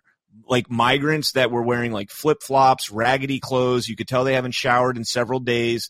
Didn't speak any English, and and my heart breaks for them. It really does. They've been lied to. They've been told that they're going to get you know some sort of a great life over here, and they're not. They're going to fall into uh, you know, poverty. They're well, they're already in poverty. They're going to continue on with poverty. They're going to get addicted to some sort of a drug. Uh, they're going to live on the streets, and it's unfortunate. Now, some of them might might overcome that, and I, and and God willing, I hope they all do. But uh, this this is disgusting what our, our our this administration is doing. The human trafficking. What's the wet foot dry? I mean, you said a lot of smart things, but that that's What's the wet foot, so, dry foot? So, so when we had the, the, Cuban Missile Crisis in Florida and the Bay of Pigs and everything like that, JFK uh, had a policy where Cubans could flee because we're only 90 miles from Cuba at the southernmost point of Florida. Uh, he had a policy in place where if Cubans made it to Florida and got on land, they would become uh, uh asylums and, and get citizens. Ah, so from the wet foot in the, the dry foot. These are the mo- most important details. Uh, Brian, you got to vote. You wanted us to vote. I'm Dominion. I'll, I'll run the election. You wanted us to oh. vote. Oh well, then it doesn't matter. So I vote no. So what was the question you were voting on? I don't know. It doesn't matter because you're Dominion. You're running this election. All right, fine. I'm ESNS. If you'd seen doesn't matter. same thing. I'm Smartmatic. Smartmatic. Uh, and I've actually seen it. Not I mean, that, oh, go ahead. Not not in huge numbers, Marcus, but I have seen it up here. Hey, why? Speaking of Smartmatic, why is that story not bigger? Of the uh, the, the uh, Andres Bautista yeah. in the Philippines getting bribed by four Smartmatic executives for four million dollars. It's the difference between implicated and indicted. Even though, in my opinion, it, they're just as bad as each other. But I think that's the main difference. Like, oh, they were implicated in a bribery scheme, or they were indicted. So See, that that's the difference between a Democrat, a corruption, and a Republican. If it were a Republican, like uh, you saw it in the media this week when Matt Gaetz finally came against uh, Speaker McCarthy, just yeah. swarms of media just begging to ask him questions and saying, "Well, aren't you working with the Democrats just like you're claiming that he's working with the Democrats to get his agenda done?" Yeah, the the difference is he's working to get an agenda done that's great for single spending bills and to keep the word of the Speaker of the House in which he's failed to keep his word. But this is the difference. Like when the, when the Democrats have a corrupt point, they hit it on a coordinated attack through a political media agenda, a state-run media, CNN, ABC, NBC, uh, Politico, you name it, Washington Post, and they have that mouthpiece to run to at least gain the momentum. And when a Republican says it, it takes the grassroots to try to do something and say from social media aspect, this is a big deal. Like Nick, you're right. That should be. There's so many deals that are massive, but if the okay, let's just say this for hypothetical purposes. Let's say this group, the band, and the people that follow us, and the people that are grassroots, right? They're 30% of the country. Then you've got the crazy communists that are blue hair teaching your kids that transgenderism is okay, and they're and they're somehow tenured in their school. They're, they're that's a 30%. They're crazy, right? There's another 40% in the middle that are tired of the drama, they're just sick and tired of what happened in 2020. They want to move forward. They think Ron DeSantis is the right answer back to normalcy for some strange reason. That is the group that these people pander to. It's not us. Like Donald Trump has has his base. These they know that. It's the people in the middle. And so if they can just get the word out, that's why these indictments are so important to them. They don't care what it looks like. It's kabuki theater. We all know it. It's absolutely disgusting. The witch, the literal witch, that's one of the jurists down in Georgia for the indictment down there. The guy I was going to show earlier, the judge up in uh, uh or uh, the Florida judge was it Florida? Um, yeah, yeah. He he's a nut job, and I can't. I got a video that I got to play. But all this is a perception to keep the people who are tired tired. Oh, right. You're talking about New York, er, er, Engoron? Yeah, L. Yes, Ron Hubbard. Yeah. L. Ron Hubbard. That yeah. guy. yeah, yeah, he, he, that guy. I, I, I said that guy looks exactly like I expected him to look. You should pull a, a, picture if you haven't seen him yet. But um, you look like Bernie yeah. Sanders' retarded cousin. He did a press conference after a hearing. I have never, uh, I've never in my life heard of a judge doing a press conference. Pander more. Show that you're in this for nothing more than your celebrity status, your 15 minutes of fame. This was an absolute freaking joke. Just listen to this. Now, I'm going to say something controversial, even though I'm being taped. Juries get it wrong a lot. that's my own opinion. I do only civil trials, personal injury cases, contract disputes. But I've had situations where, like, oh my, my heaven's sake, how could they have thought that? Well, I have a, um, I have a tool that I can deal with that. It's called jury notwithstanding the verdict, judgment notwithstanding the verdict. I can say there is no possible way that a reasonable jury would have reached that conclusion. And all right, am I following the law or am I making law? Okay, I'm I'm, I'm following law. I'm, I'm an impartial referee, but it's hard to factor out my own emotions. And I have tools. Somebody can say, "Well, Your Honor, you have to throw out this case because it's just like another case." Well, is it just like another case? What if the defendant was wearing a red sweater instead of a blue sweater? Oh, and, and by the way, I worked for the Columbia Daily Spectator for a couple of weeks. Hey, What happened was I went there every day and I wrote a few stories. One I got criticized on because I wrote that some uh, Ku Klux Klanners had murdered some people, and and I was told, "You can't say that. How do we know? You weren't there." Well, that was what everybody thought. Anyway, yeah, we should have absolute immunity. What if we defame somebody? Um, that's how it usually comes up. You know, you call somebody a murderer or a heroin addict, that sort of thing, a pedophile. And if it's done in court, yeah, I think we should have absolute immunity. Pedophile. You know, what if we defame him, call him pedophile? No big deal. hey, um, Hell, who? Okay, I'd never seen that, guys. I, I'm like sitting here, kind of in shock that he would be that stupid to actually go out and say that stuff. Yeah. yeah, I was I was gonna say, hey, thanks for crafting uh, Trump and the Trump organization's appeal for them. I mean, just take that clip, submit an appeal, get it overturned because that's that's What the absolute did we just see there? Yeah. And he then just admitted he's making up the law to deprive Trump of a grand jury. Because Wait, did you did you catch his thing about the Ku Klux Klan? Yeah. And then he, well, that's what they thought. I, you know, I wasn't there. That's what they thought. That really could be taken like he was there. This only, this only, in my opinion, gives is this only, in my opinion, gives way more credibility to the judge to every court case of 2020 election because this is an arbitrary. I mean, this guy's obviously off his rocker, right?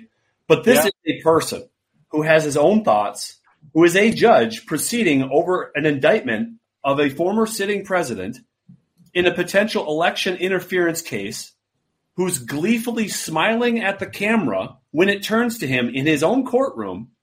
He's the one presiding over this. And he's like, Am I making the law? Am I following the law? You know, there's gray lines there. How many other judges who aren't jackasses like him are out there taking these cases saying, you know what? Donald Trump, man, I just, ah, I hate it when he talks. He makes me mad, but I got to follow the Constitution. But you know what, uh, Bill Bailey, I just don't think you have standing, man. I just don't think that you were the injured party in this, even though you're standing for thousands and thousands of Americans uh, in their place so that Matt DePerno and you can fight this good fight. But you know what? There's great evidence here. I just don't know if you've been injured personally, and so we're going to dismiss this case. How many other judges are out there? Back to the Future. I kept trying to think, who does this guy look like? yeah, you're, you got it, you got it. The That doc, man. but That's why- Oh, doctor from uh, that doctor. Yeah, Lizzie has no idea what we're that talking doctor, about. man. No idea what we're Hey, talking about. you're like a born and raised New Yorker. Is this normal in New York? Is it is it like a norm for judges to do press conferences? Who did you who did you address that to? Who is born and raised in New York in this group? Not a single person. No. Oh, Nick, you're the one. Sorry. I'm. I was not born and raised in New York. Enough. Close enough. Is this normal?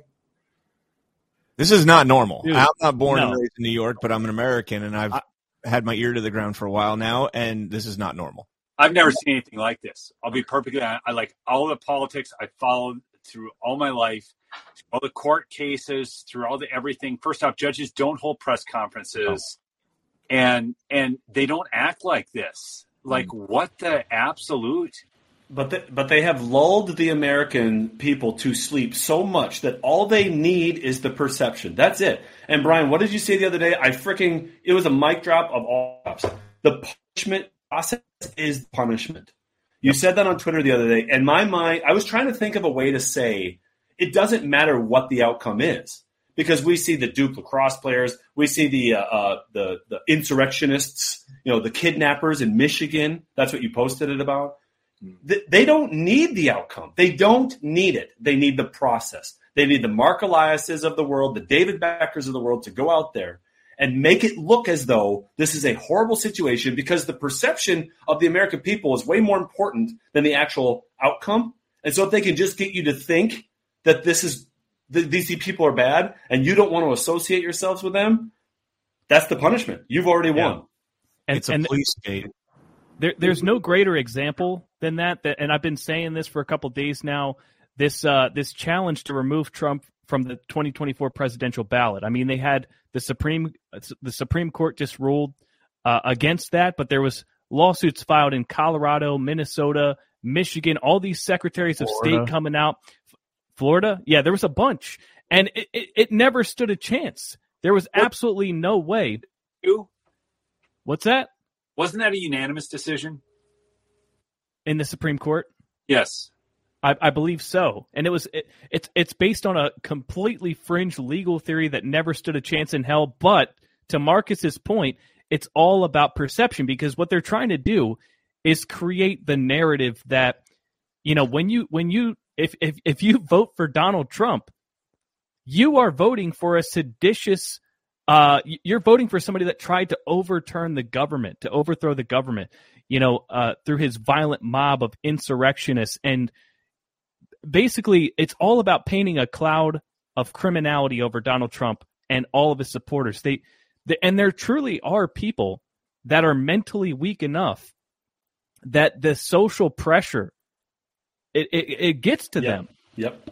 It gets to them so much that it's not just because it starts with okay, well, I'm too afraid to uh, uh, you know, publicly support Donald Trump. You know, I'm too afraid to wave a Trump 2024 flag or whatever. But eventually it creeps into their mind because they've, you know, they're acting, they're, they're changing their behavior, their demeanor, and therefore their thought process because then they have to start justifying to themselves that they're not just a coward. This is what I actually think. You know, and so then when they go to the polls, then they, they, they've, they've had to make so many excuses for themselves as to why they compromise their beliefs from all the peer pressure and the media and all that stuff that they actually vote, you know, Democrat, or they just don't vote at all. And I, and I'll give you uh, exhibit A, B, C, all the way through Z, and maybe double A. Masks.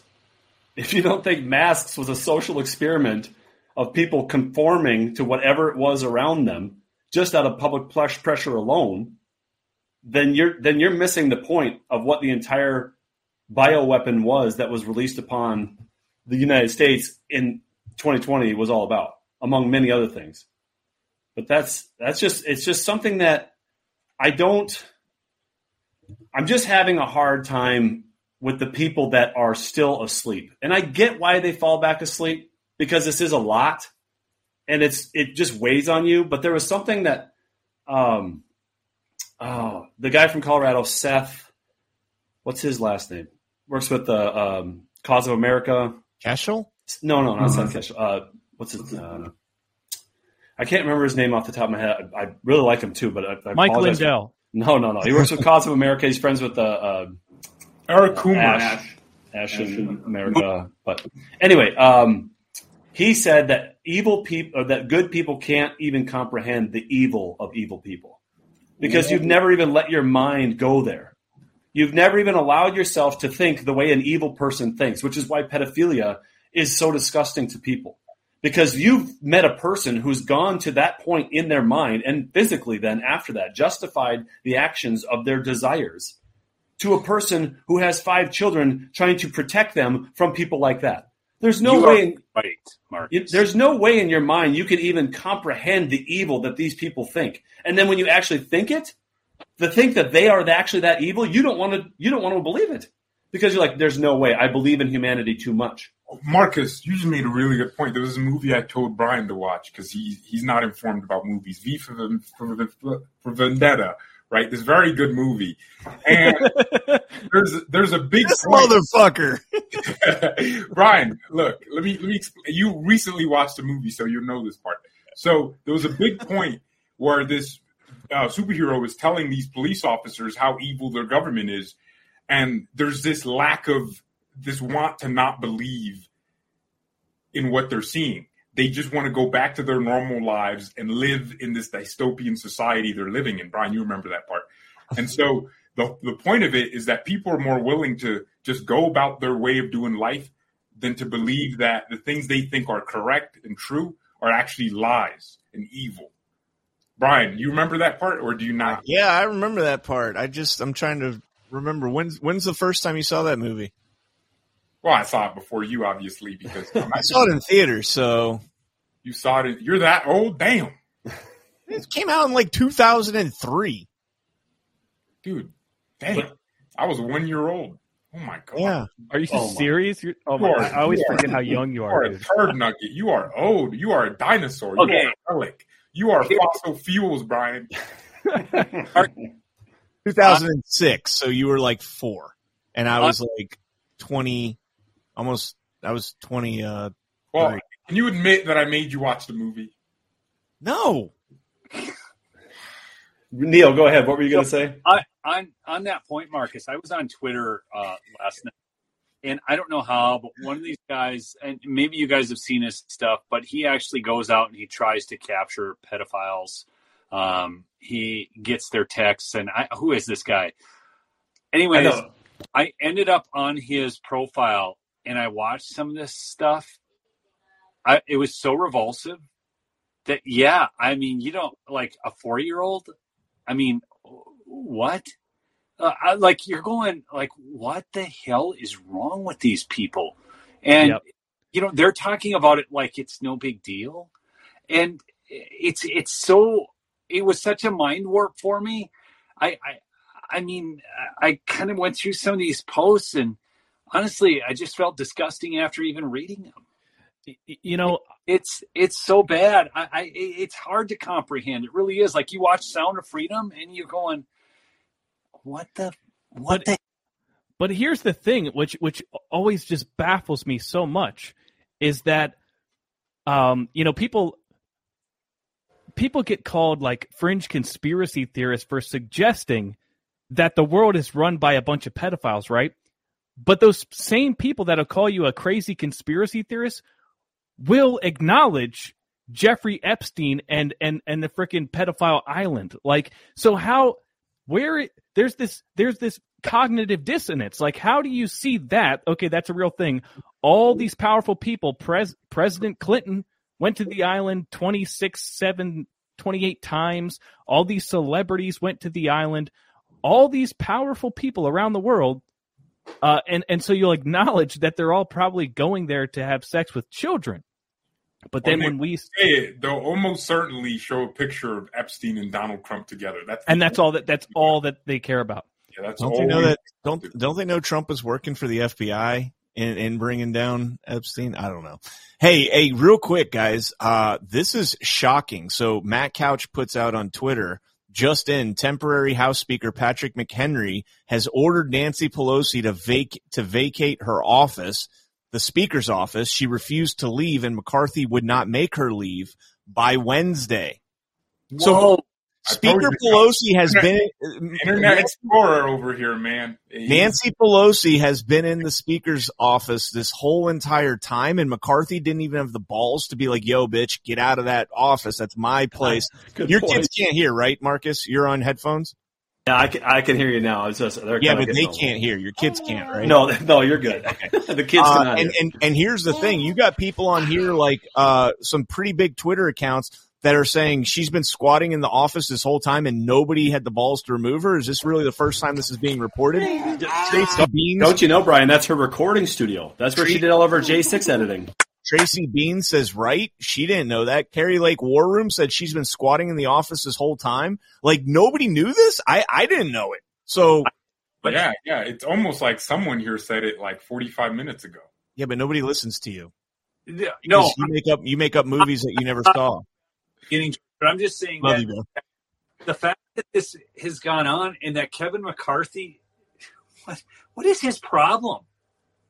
He's got no balls. What are, Wait, so the actual speaker's office was occupied by Nancy Pelosi, and he never told her, Nancy, get out of here.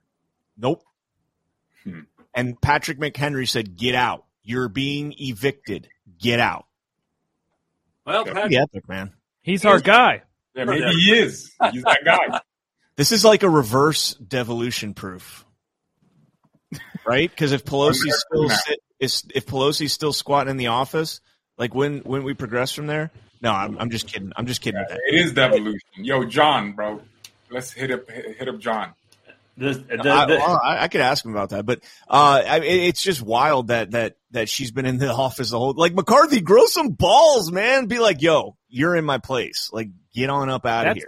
that's his main squeeze, man. There- There's something more going on there. I was going to say something really right now, but he might be into cougars. You're right. Hey, bring Nancy back. this country was better off before McCarthy. hashtag Speaker Nancy again. yeah, I mean, at least she got stuff done. how epic would that be if somebody nominated Nancy Pelosi? bring Nancy's knockers back. Ju- ju- That's where I was going to go, and you went there. So Hey, Tuck, uh, Tucker Carlson had a big poster on his wall, apparently at his office, with Nancy Pelosi in a swimsuit, and that was part of the complaint that somebody filed to HR. That was Nah, yeah. that's not that just made me think, Wait, dude. That you guy's that for motivation. no. I was like, that guy must be fun to work with. That's all that proves to me. that is that is interesting, though that that she remained in that office and nobody thought Yeah. to remove her. Like that's a pretty nice office, man. Like the speaker's office is pretty damn nice. I think it's like a, I think it's like eight or nine thousand square feet. How You guys big? want to know a fun fact I learned? well, Brian will know this because he was born in that time. So in 1910, the first uh, the Speaker of the House, Joseph Cannon, felt like his own party didn't want him, so he was a Republican. He filed a motion to vacate himself himself from the Speaker position, really? and yeah, because he didn't feel like he felt the trust from the Republicans. The motion failed, and he remained Speaker. Brian, you remember that day?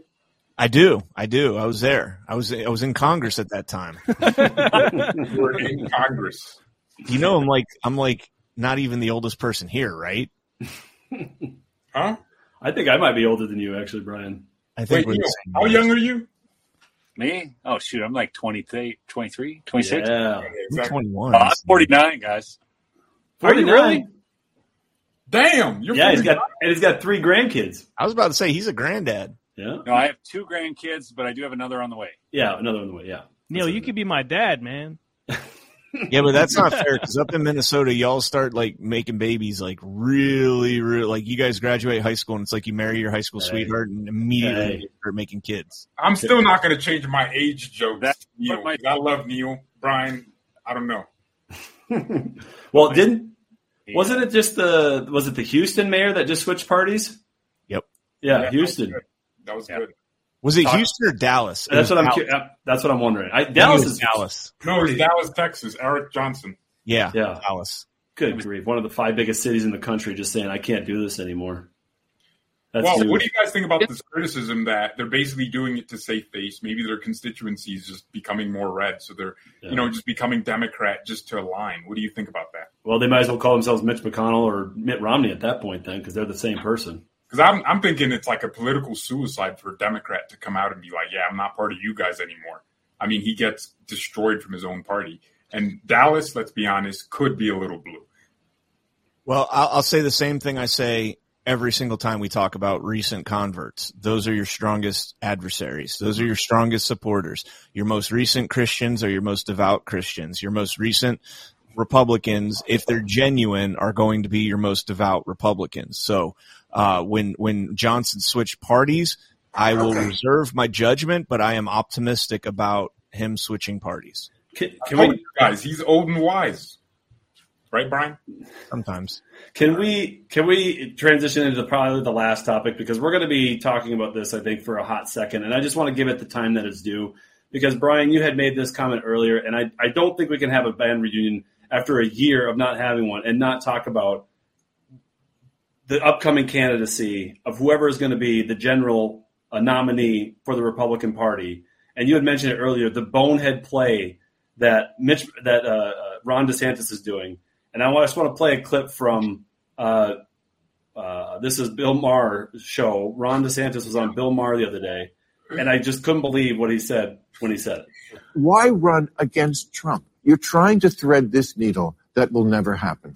Well, for a couple you, reasons. You One, can't you can't disavow him because you that's the base, and yet you're running against him, and that's why. I mean, let's face it, Ron. If this if campaign was going well, you wouldn't be on this show.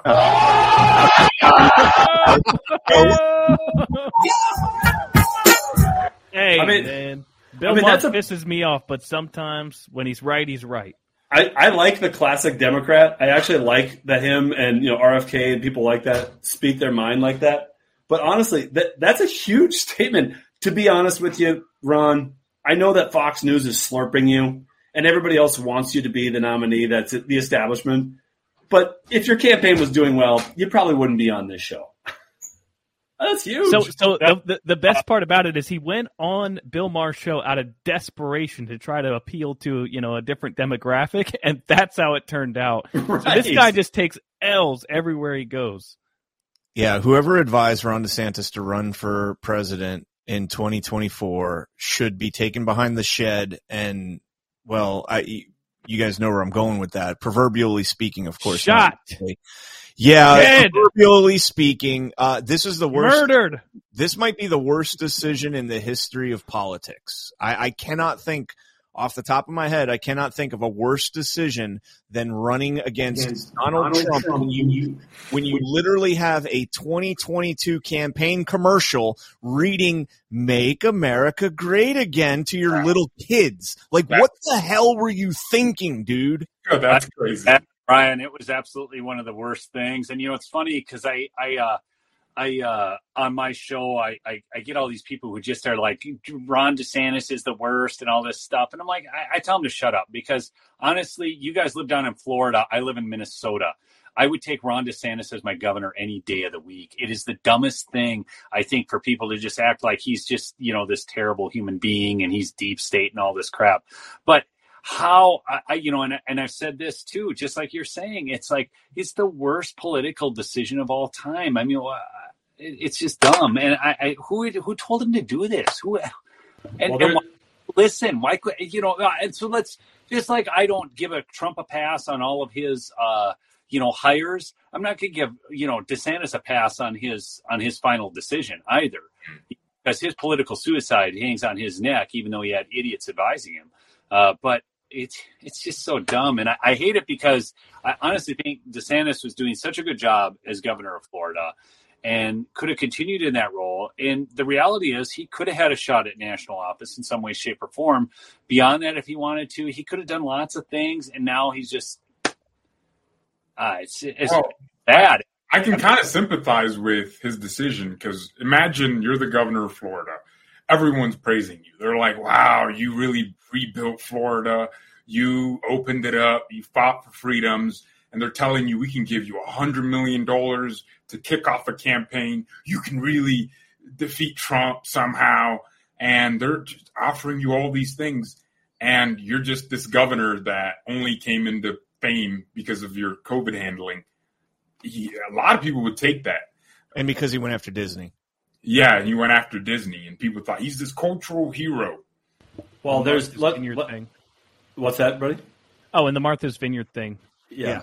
And Yeah, let- let's let's Really? not give him a complete pass on the COVID instances because there was a lot of video clips of him out there shutting down schools for the safety of the children and everything. I mean, there's there's comparisons. I got a comparison video right here between him and uh, Kristi Noem in South Dakota and how they differed so much in their policies during COVID. So nobody handled COVID perfectly. I mean, No. Florida was obviously one of the modeling states, but they didn't handle it uh, perfectly. But I, I think that the, the sympathy comes from that 40%, I think. And it's a, it, that's what wins elections. It's the 40%, if it's a real election, which obviously us in this room know uh, beyond a shadow of a doubt that this is, there's not elections that you can trust in anymore, either locally or nationally. But this is the 40% saying we want to get back to normal. What they're not realizing is that this globalist train is not stopping. Yeah. And it's not going to stop with Ron. It's not going to stop after Ron. Yes, is there going to be life after Trump? There has to be, right? You're not going to just have Trump go for the next two terms, uh, three terms, four terms, whatever, and it'll be him forever. There ha- you know, there has to be life after Trump. Who is that? I don't know. But there is a contingency in this country that still thinks that this country is run legitimately. Yeah. That Joe Biden is the legitimate president of the United States, that he's not being a marionette puppet. I mean, I would, besides the corruption, which I could never wrap my moral brain around, I would love to be Joe Biden. For 47 plus years, you've had someone telling you where to go, what to do, and what to say. That seems like the, somebody writes your speeches, somebody cleans your offices. You get to make the money, get the baby, you know, touch the baby's hair, sniff their chest. Sniff, Uh, I would not love that part. I wouldn't love that part. Or, well, I'm obviously being facetious, but you know what I mean. Biden plagiarized his own speeches. Okay, come on. But but no, but no one holds him accountable for it. But he didn't know it. Yeah, think of think how think how oblivious you have to be to be running for president to be giving a speech of plagiarism, and you don't even know it. That the guy who wrote the speech for you was the idiot who gave it to you, and you just said, "Read the end of the quote." Or say the end of the quote, or whatever it is. quote. End of line. Yeah, end of line. That's let me, let me let me jump in real quick and just kind of not correct you, but add some context to something you just said, Marcus. You were talking about DeSantis and the handling of Florida. We were shut down in Florida until June. Hospitality, which is a majority of the industry here in Florida. I mean, we're a tourism state, uh, and so hospitality was shut, shut down until June. Uh, he gave it to the discretion of the individual counties to to handle it in their own way. They tried to open up in June. It didn't work. A week later, they shut down again until September. Now, the, the, the one thing I will say that's unfair, and I, and I didn't like that at all, by the way. Uh, the one thing I will say that's unfair in comparing DeSantis to Noem is the fact that Florida, we have about 24 million people, whereas I think uh, all of South Dakota has as many people as the county that I live in. Uh, so that's really unfair. The other thing is that we're a, a uh, we got a lot of snowbirds from the Northeast and Canada, and we get a lot of people down here that came down uh, when they when they saw this lockdown starting to come about and everything. They hauled ass down here to Florida because they figure that going through all this, they'd be better off at their winter home than they would be in their summer home. So we actually had a lot of uh, snowbirds down here in the spring and summer, which is kind of unusual for us. And and so to compare uh, you know, Kristi Noem, where she has, I think, like what, maybe 900,000 people in the whole state, uh, to a state with 28 million people, I think we're up to now, uh, is a little bit unfair. That being said, DeSantis did not handle COVID perfectly, as, as, as he likes to pretend that he did. And, and fair point. Thank you for bringing that up. And Nick, I want to come to you just in a second, but I do want to say that I don't think the, the the hero worship that we have going on in the GOP was, I think, exacerbated by Obama's presidency because everybody wanted that one person to carry the torch, and that's what they had during that time. So Trump comes in, blows everything up, so we've got this person that we can get behind. But there is never going to be a perfect candidate right? Even Trump, Trump makes mistakes. Everybody's going to make mistakes in a four-year period, whether it's pointed out every day at nauseum by the mainstream media or not. Somebody will make a mistake along the way and do something that somebody doesn't agree with. They're not going to be perfect along the way. But at the same time, I don't think that there's. I, I, I don't like it when people campaign off of what they want people to perceive them as, as opposed to, I mean, that's politics, right? But at the same time, there are things in, in Florida that went down, like you said, during those shutdown periods that he's not even talking about. That all of a sudden now it's becoming, well, my record on COVID was impervious and Trump's was awful. Trump was facing a massive landslide of media pressure, Democratic pressure to get ventilators out, to push remdesivir. He had Fauci out there. I mean, that whole scenario was a political nightmare for anybody in that seat. And he said, "Listen, I never forced anybody, and I gave the governors personal, you know, accountability or personal preference over their states and what they can do, which is the way a, a federal agent should be disseminating uh, the privilege of the of the executive offices." Anyway, Nick, I want I want to come to you and see what you had to say after what Brian just said.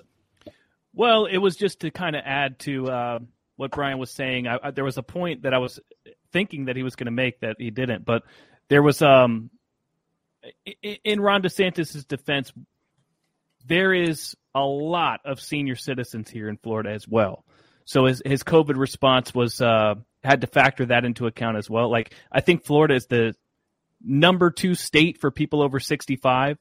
Uh, so the dynamics here versus South Dakota are very different, and uh, he had to factor that into the equation. But so then, so then let's move forward. What happens in the primary? Because I don't know uh, these local elections. Obviously, Iowa has their caucus in the room where they all hash it out and, and take out a, a nominee right there. But what? Because ha- they use a lot of machines in these primary votes around the country.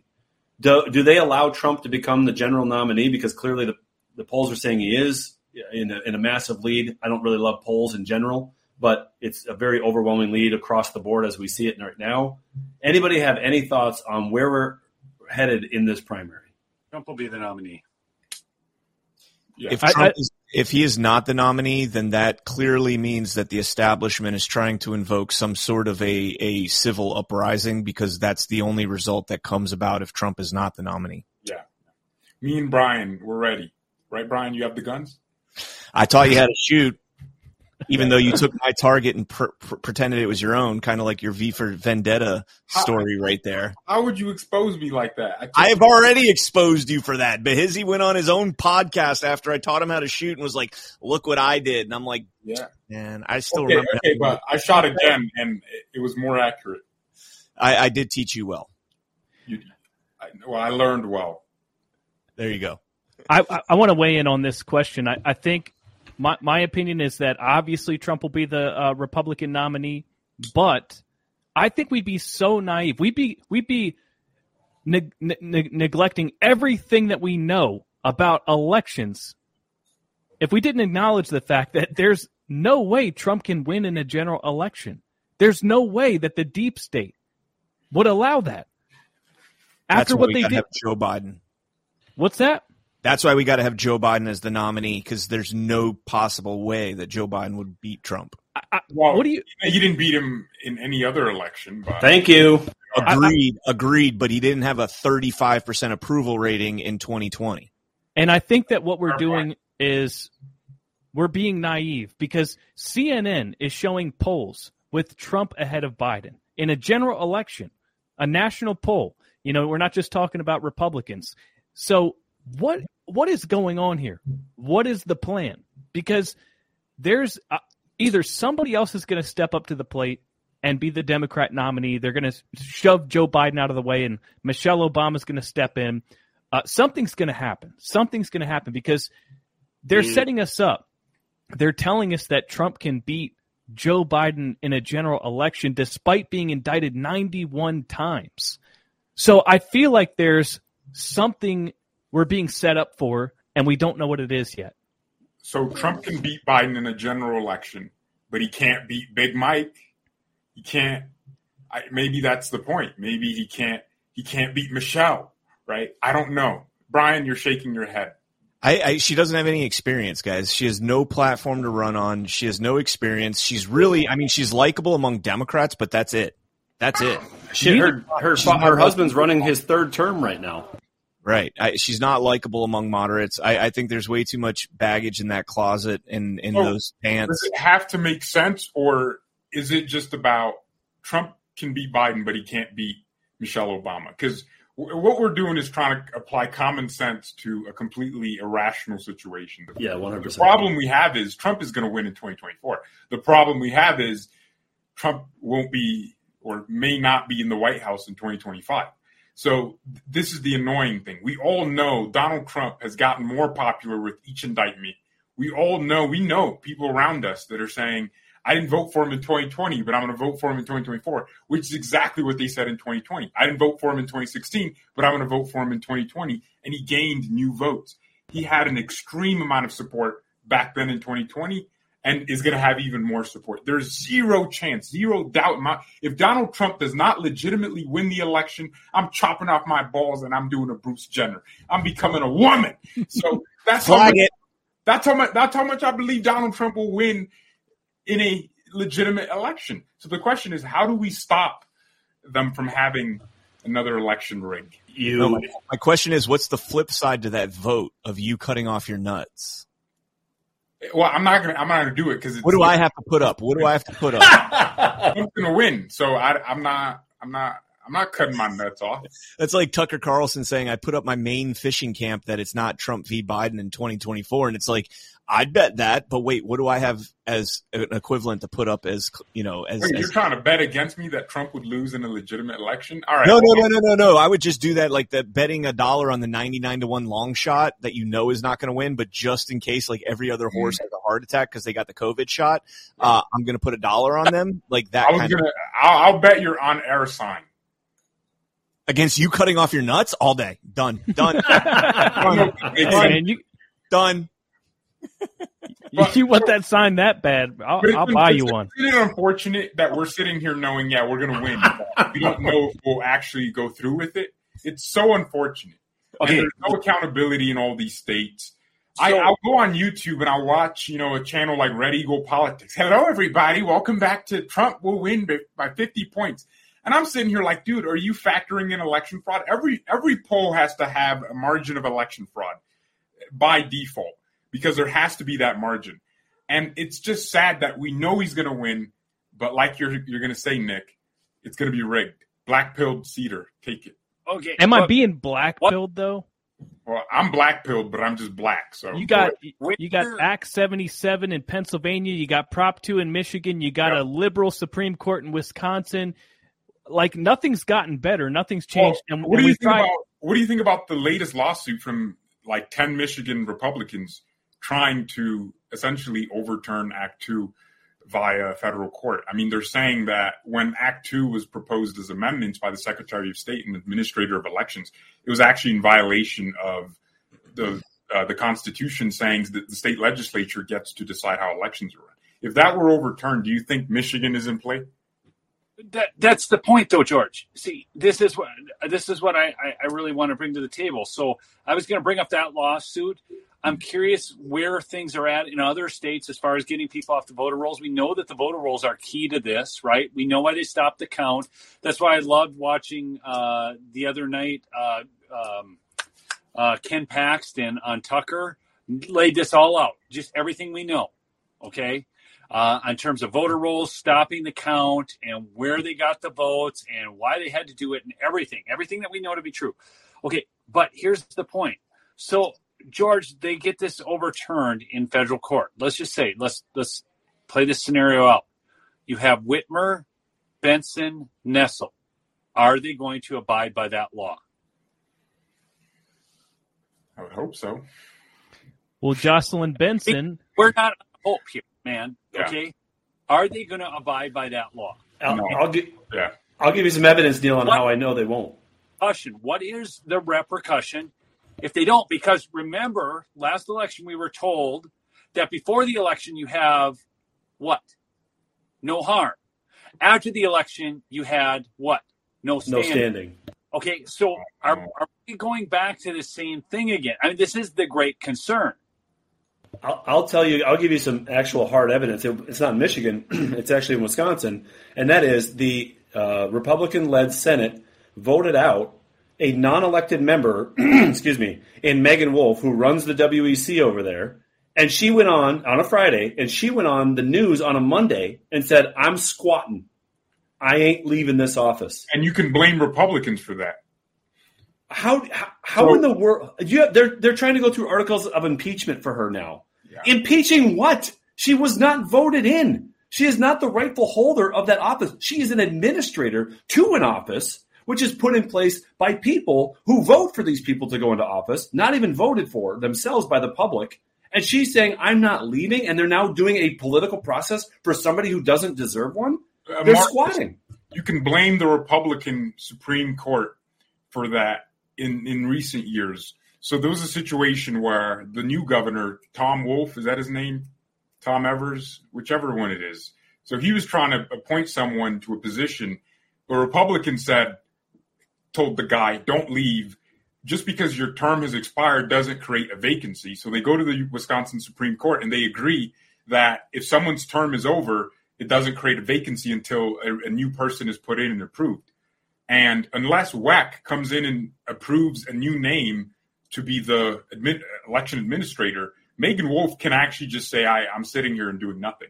Because the Republican Wisconsin Supreme Court made a stupid decision to try to keep a pointless, probably a rhino, in his position. So very unfortunate that the Republicans are sabotaging ourselves. They should have had a little bit of hindsight, like, ah, how could this be used against us in the future? Well, she's not going to be sitting there doing nothing. I mean, she's going to, she's one of the most consequential people that runs the election system in one of the most consequential states in the country. And I think that's where it comes down to. Uh, you were saying, how is he going to lose a general election? He's not going to. He gained 11 million voice, votes in the last one, which if any president before him gained at least a million votes, they were winners, yeah. especially in Bell counties in which he won 18 and 19. What's that, Neil? Joe got 81 million. You're you're not factoring that in. Oh yeah, yeah, I forgot about that. I forgot he got way he got way more than Hillary in almost no counties except for the ones that he actually needed. And that and that's the point, right? Tyler Bowyer, who's been all over this in Arizona, I, I actually I love what he does. He, he's on Charlie Kirk's show every once in a while. Uh, he has been saying this is a game of math at this point. It's mm-hmm. a local game of math with specific counties in specific states for the presidency. And you don't need Nebraska, you don't need Idaho, you need a certain amount of counties in Arizona, Michigan, Georgia, North Carolina, which they're going after, potentially Virginia, and all these others. And it's maybe, I, don't know the exact number, but I'll say, what, 20, 30 counties at the most, that if mm-hmm. you get those counties, you're going to win the state. That's why they went after Brown, Kenosha, Racine, Green Bay, the big five in, in Wisconsin, because if you get those, it's over. So this is a game of if he can win, then if he, or if he can't win, it's only because a the system's rigged, but b they have to go after specific counties, and it's a game of numbers. Which Tiana Epps Johnson, you know, of the CEIR is is uh, going to be playing a heavy role in that uh, in that feature again in this next election, in my opinion. Anyway, that's my rant. Trust the plan. Cue the plan. Trust the plan. you guys, plan, man. This was. Should we? I don't want to publicly do this because every time I say, "Hey guys, we need to do this again," and you'll say, "Yeah, let's do it in two weeks or a month," it never ends up happening. But I want to keep doing this because I think this is not only good for our souls, but for the people out there. I love that we're now able to multiple broadcast on Brian George's and Nick's channels. I mean, it's just a su- super wide reach. Up yours, man. You're not live. What's that? Your channel's not live. No, because the the the package that I have on StreamYard only allows me to to run three channels simultaneously because I have the middle package. I don't have the expensive one. But Brian's, I think, has the he has the expensive one. Of course, that's a that's a gateway plan that he's got going on over there in Florida. yeah, yeah. Hey, you see my little icon, man? Uh, I'm just going to throw this out here now. Like, I, I think this should be um, at least a bi-weekly thing. Um, every other week the band reunion podcast or the band podcast. But just me throwing that out there. If you guys feel the same way in the chat, go ahead and maybe throw up a one for yes and a two for no. I like that. I like that. I, am bet you we get straight ones, ladies and gentlemen. I'm confirming with one or with with yes myself. But um, yeah, I, I, can do this uh, Tuesday or maybe even a Thursday. So if you guys want to lock it in, let's do it. Thursdays aren't good for me. Tuesdays are great. Neil or George, do you have any publicly? Can you confirm? Do you have any uh, qualms or issues with with uh, Tuesdays? Any problems with Tuesday? You know, uh, uh, at all? You know, it is still October, gentlemen. I will be out in the woods a bit, so you Heck know. Yeah uh, it's it's the nature of the beast. I got to take my kids hunting in South Dakota and North Dakota, and I got to make it back to Montana, kill my elk. But uh, it's but you know, even if I'm on on a trip, I, I would be uh, yeah, unless I'm way back in the, the the far reaches of the wilderness, I can uh, I can get to uh, cell service, and I would be happy to do a band reunion. I, I you know I, I, miss you guys. I, really do. Yeah. I mean, I'm not that. Um, we'll replace you with Julie. yeah, right. Can't get a hold of Julie. She's big time, big big time. Oh, I know. I'm an Indian here, man. um, publicly to you guys. Okay, so especially to to Nick, Brian, and George.